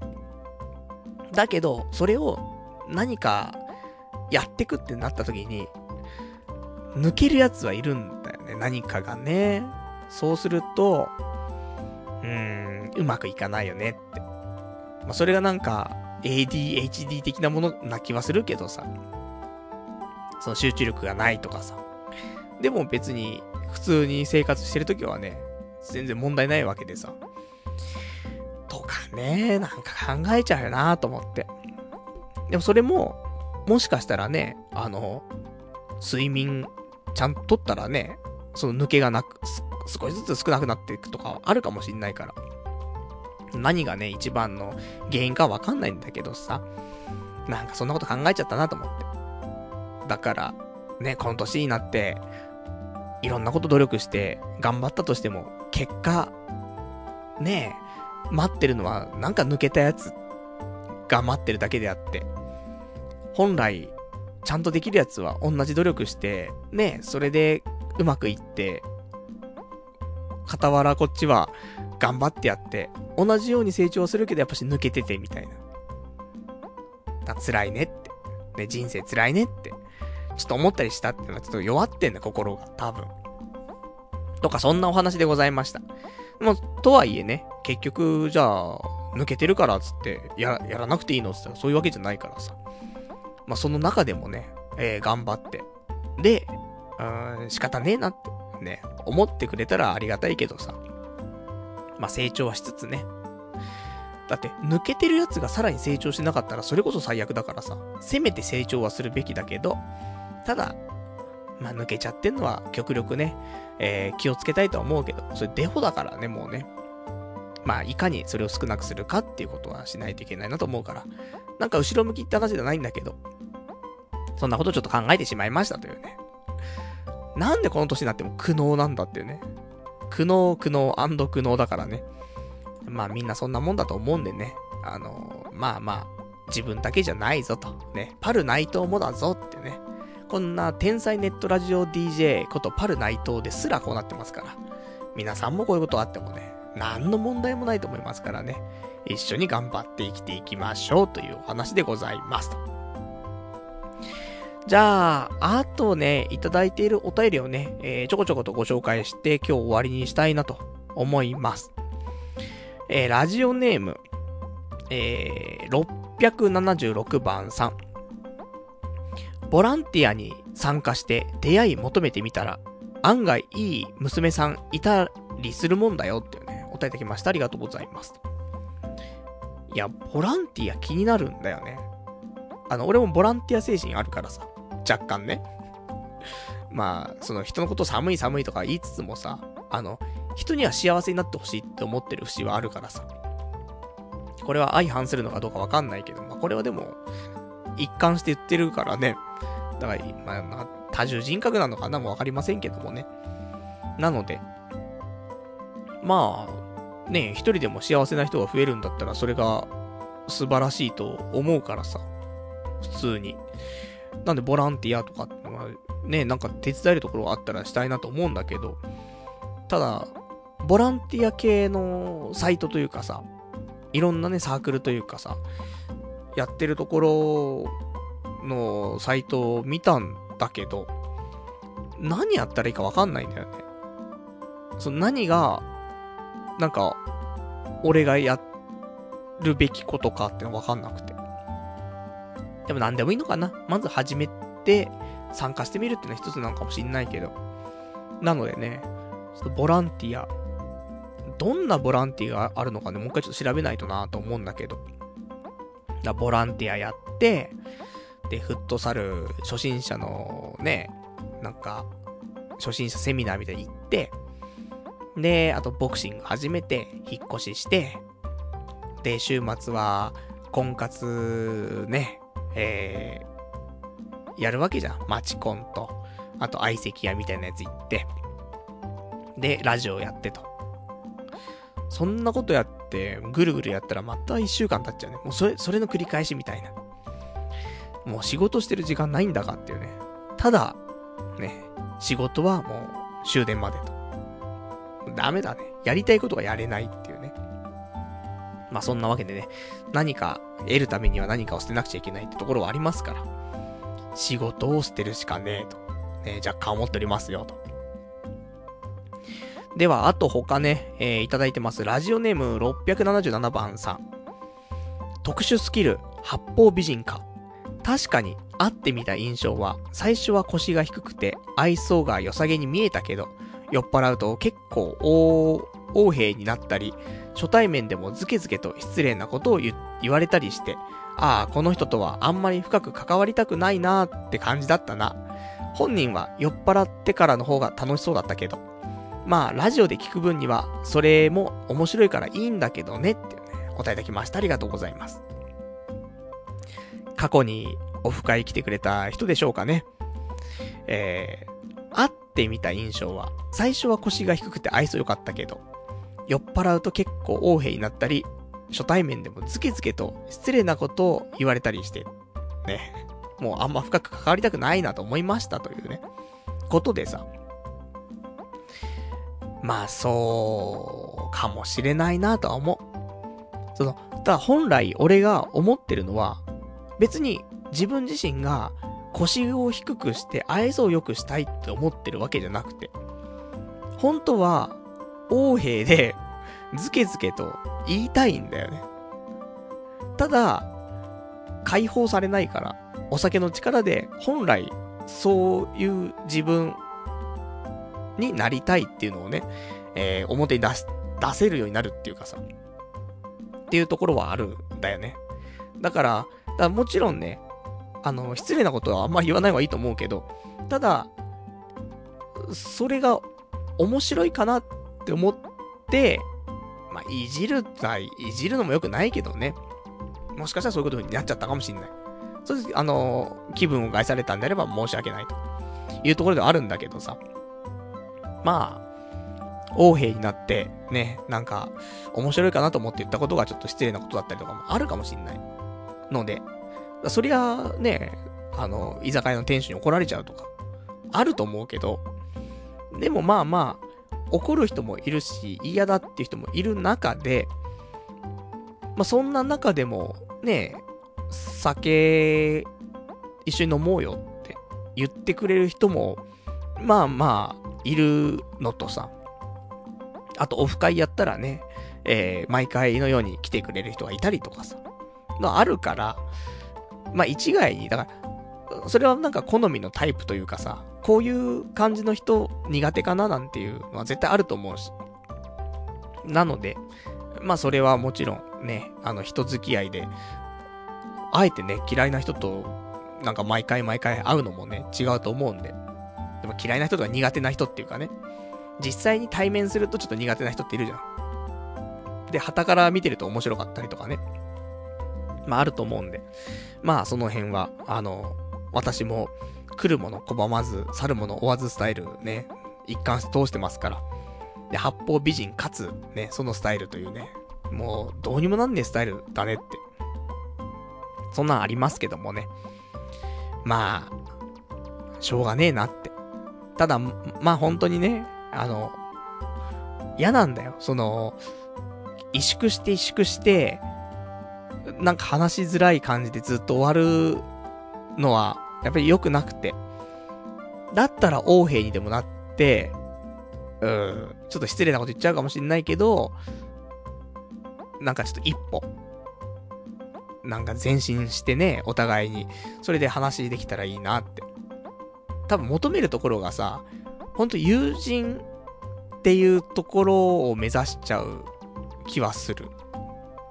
だからちょっと、うん、横兵になっちゃうかもしんないね。友人とはそんな感じなんだろうね。なんでちょっと失礼なことも言ったりとか。まああるけどさ。まあそんなやつですよと。ね。だから、まあ定期的にちょっとお酒飲んでから、ね、あのー、ラジオするとか。そんで、大体雰囲気をね、感じ取ってもらってオフ会とかっていうのがいいかもしれないね。じゃあ、近々ね、お酒飲みながらのね、月曜日が祝日だったりとかしたら、その時だけはお酒飲みながら放送とかっていうのを今後ね、やっていくのもいいかもね。そうしようか。ね、翌日、ね、休みなので、お酒飲んじゃいますと。ね。っていう、それは別になんか、ネタがないからとか、なんかお酒に逃げるとかっていうわけじゃなくて、まあそういう一つの企画というかね、ところで、えー、そういうルールでやっていくっていうのは一つ面白いかなとちょっと思いましたんで、えー、次回ね、次祝日がある時にはね、やっていくかどうかね、えー、検討したいと思いますと。じゃあ、あとね、えー、いただいてます。ラジオネーム。は、678番さん。パルさんこんばんは。先週は気持ち悪いぐらいに絶好調でしたね。パルさんがモテない理由ははっきりしてますよ。世間体というか、周りの評価を気にしすぎです。自分勝手にわがままに振る舞っているようで、実はその都度周りがどう見ているかをチラチラ確認するパルさんの姿勢は、見ている分には楽しいですが、女の子からすると物足りなく感じるのかもしれませんね。仕事は評価が全てなので仕方がないですが、趣味のことぐらいはわがままでいいんじゃないですか。周りが飽きられ、呆れるぐらいがちょうどいいと思いますよ、というね、お答えいただきました。ありがとうございます。そうだね。仕事はね、まあ、人のね、顔色を伺う必要もあったりするからさ、その辺はね、うまく調整しつつ、八方美人スキルをね活かしていきたいと思うんだけど、趣味のことぐらいはね、もうちょっと、もうちょっとこれ以上、ね、顔出していいのかちょっとわかりませんけどもね。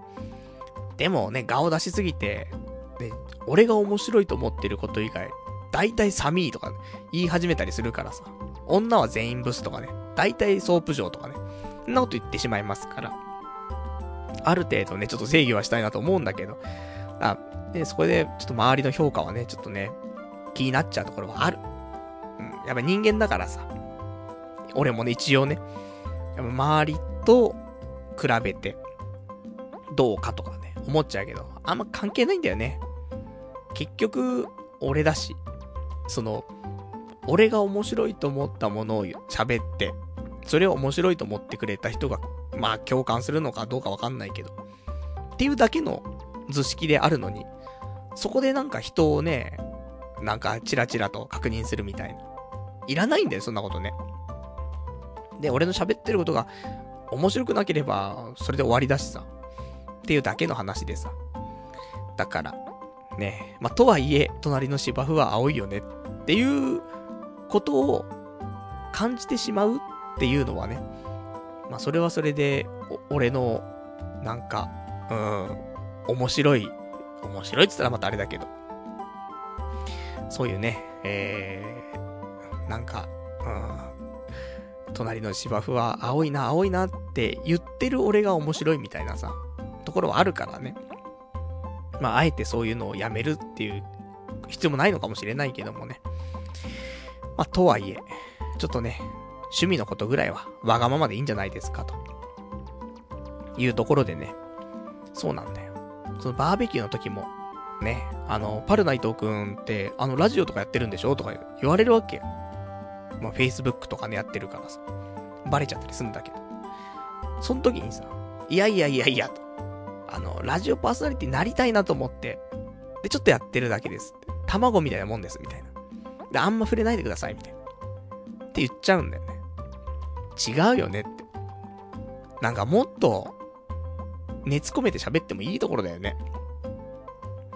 だから仕事はね、平日してますけど、土日は、本当にもうラジオパーソナリティになろうと思って、日夜努力して頑張ってますつってね、応援してくださいつって。そういうことなんだよね。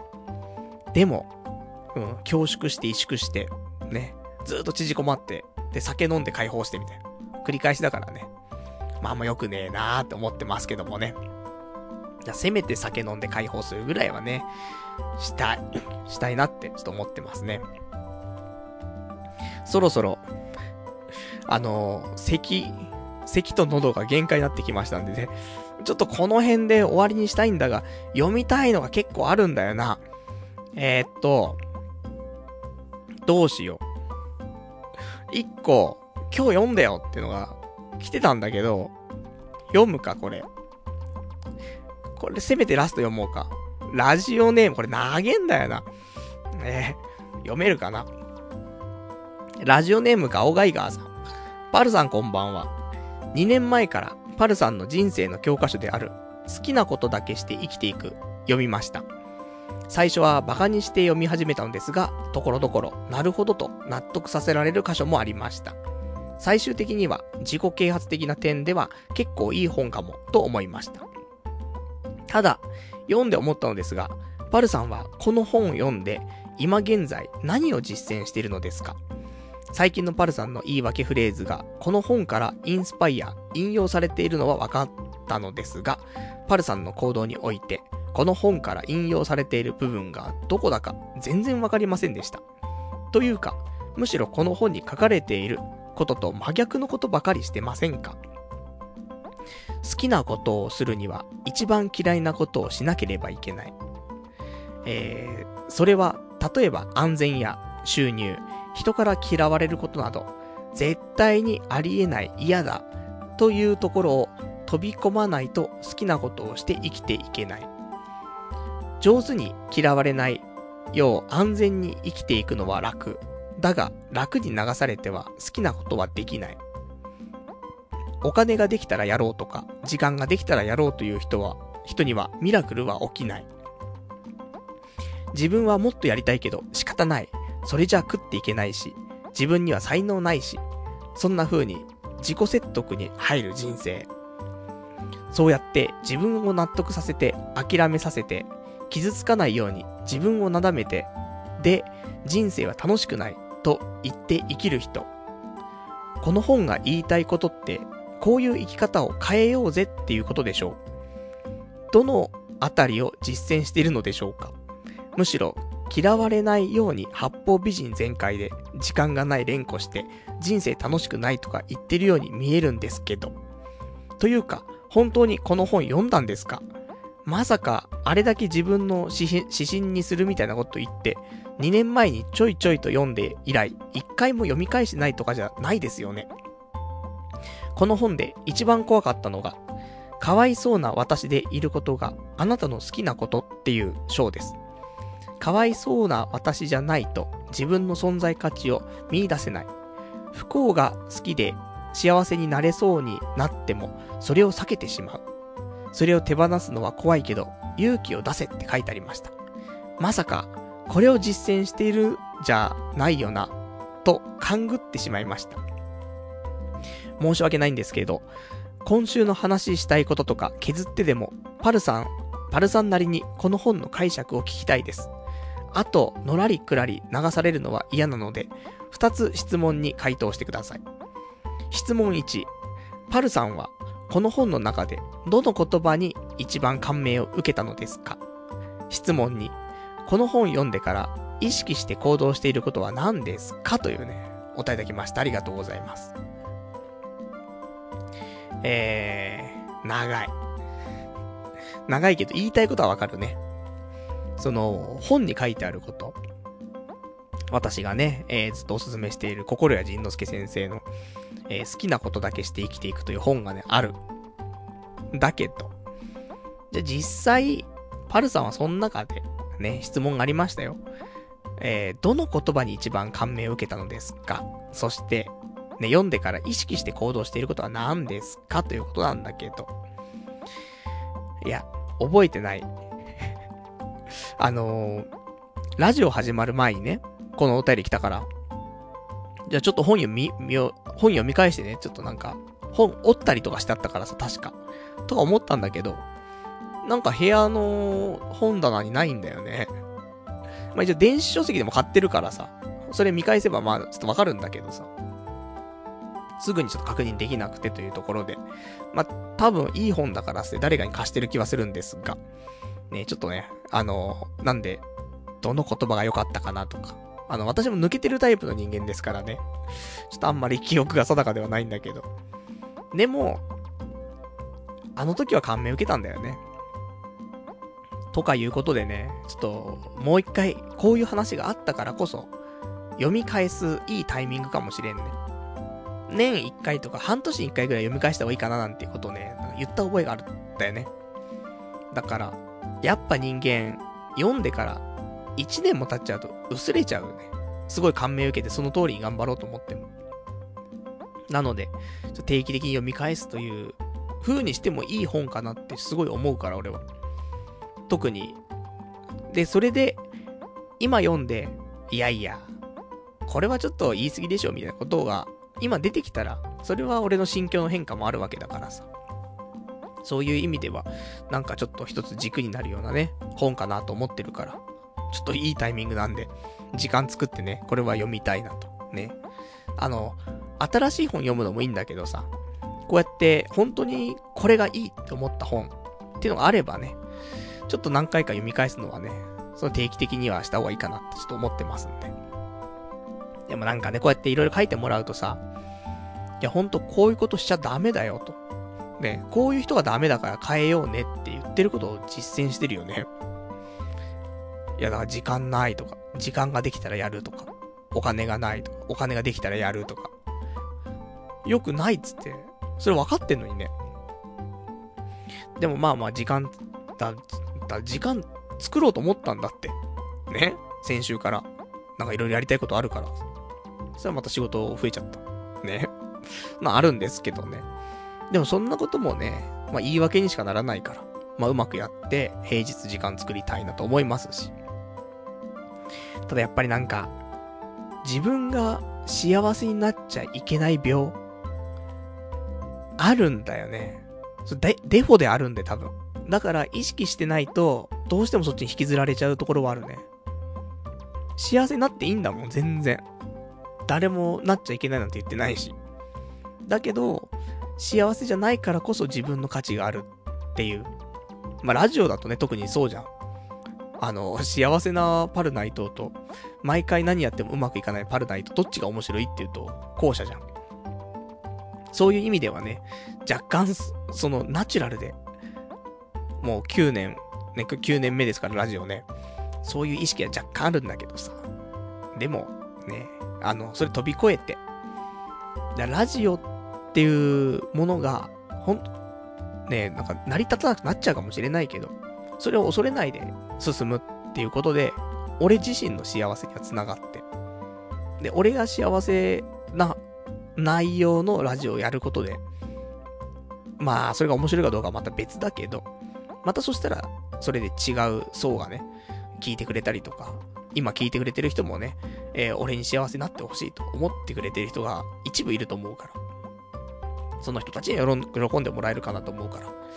ということでね、まあまあ、あの、ちょっと来週までに読めるかどうかわからないから、このご質問ちょっと答えられるかわかりませんけどもね、結局はぐらかしてね、終わっちゃう気はするけど。だまあ、質問1に関しては、ね、どの言葉に一番感銘を受けたのですか？覚えてないです。質問に、この本読んでから意識して行動していることは何ですか？うん、まあ、もうあんまわかんないですっていうね、ところ。だからもう、うやむやにするわけでもなく、もう分かってない。だからもう一回読み直します。ね、明確に答えられるといいな。ってちょっと思ってますと。じゃあそんなわけで、えー、今日はもうこの辺にしましょう。ね。ちょっと私、限界を迎えてきておりますんでね。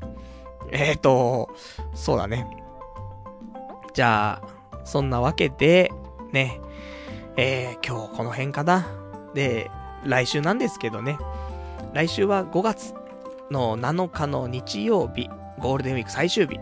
ねこれで終わりにしたいと。いや、これで終わりにしたいと。5月7日でね、えー、ゴールデンウィーク最終日に、まあ、どんなことがね、えー、1週間あったよって話ができればと思いますんでね。まあ、5日間休みだったら、いろんなこと進んでるでしょ。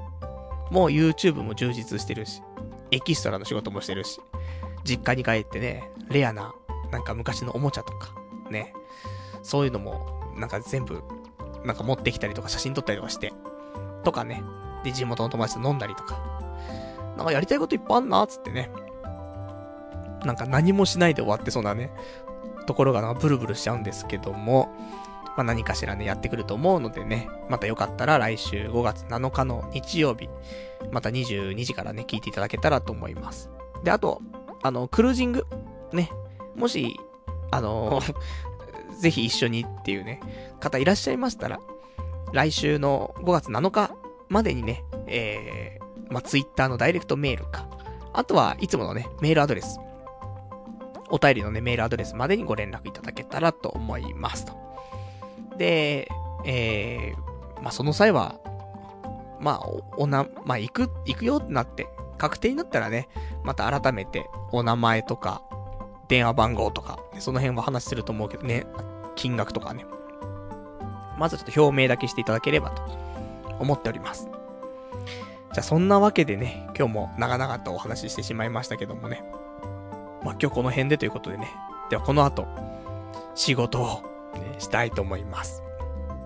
じゃあ今日はね、えー、こんなところで、えー、最後までご視聴いただきましてありがとうございました。それではまた来週お会いいたしましょう。さようなら。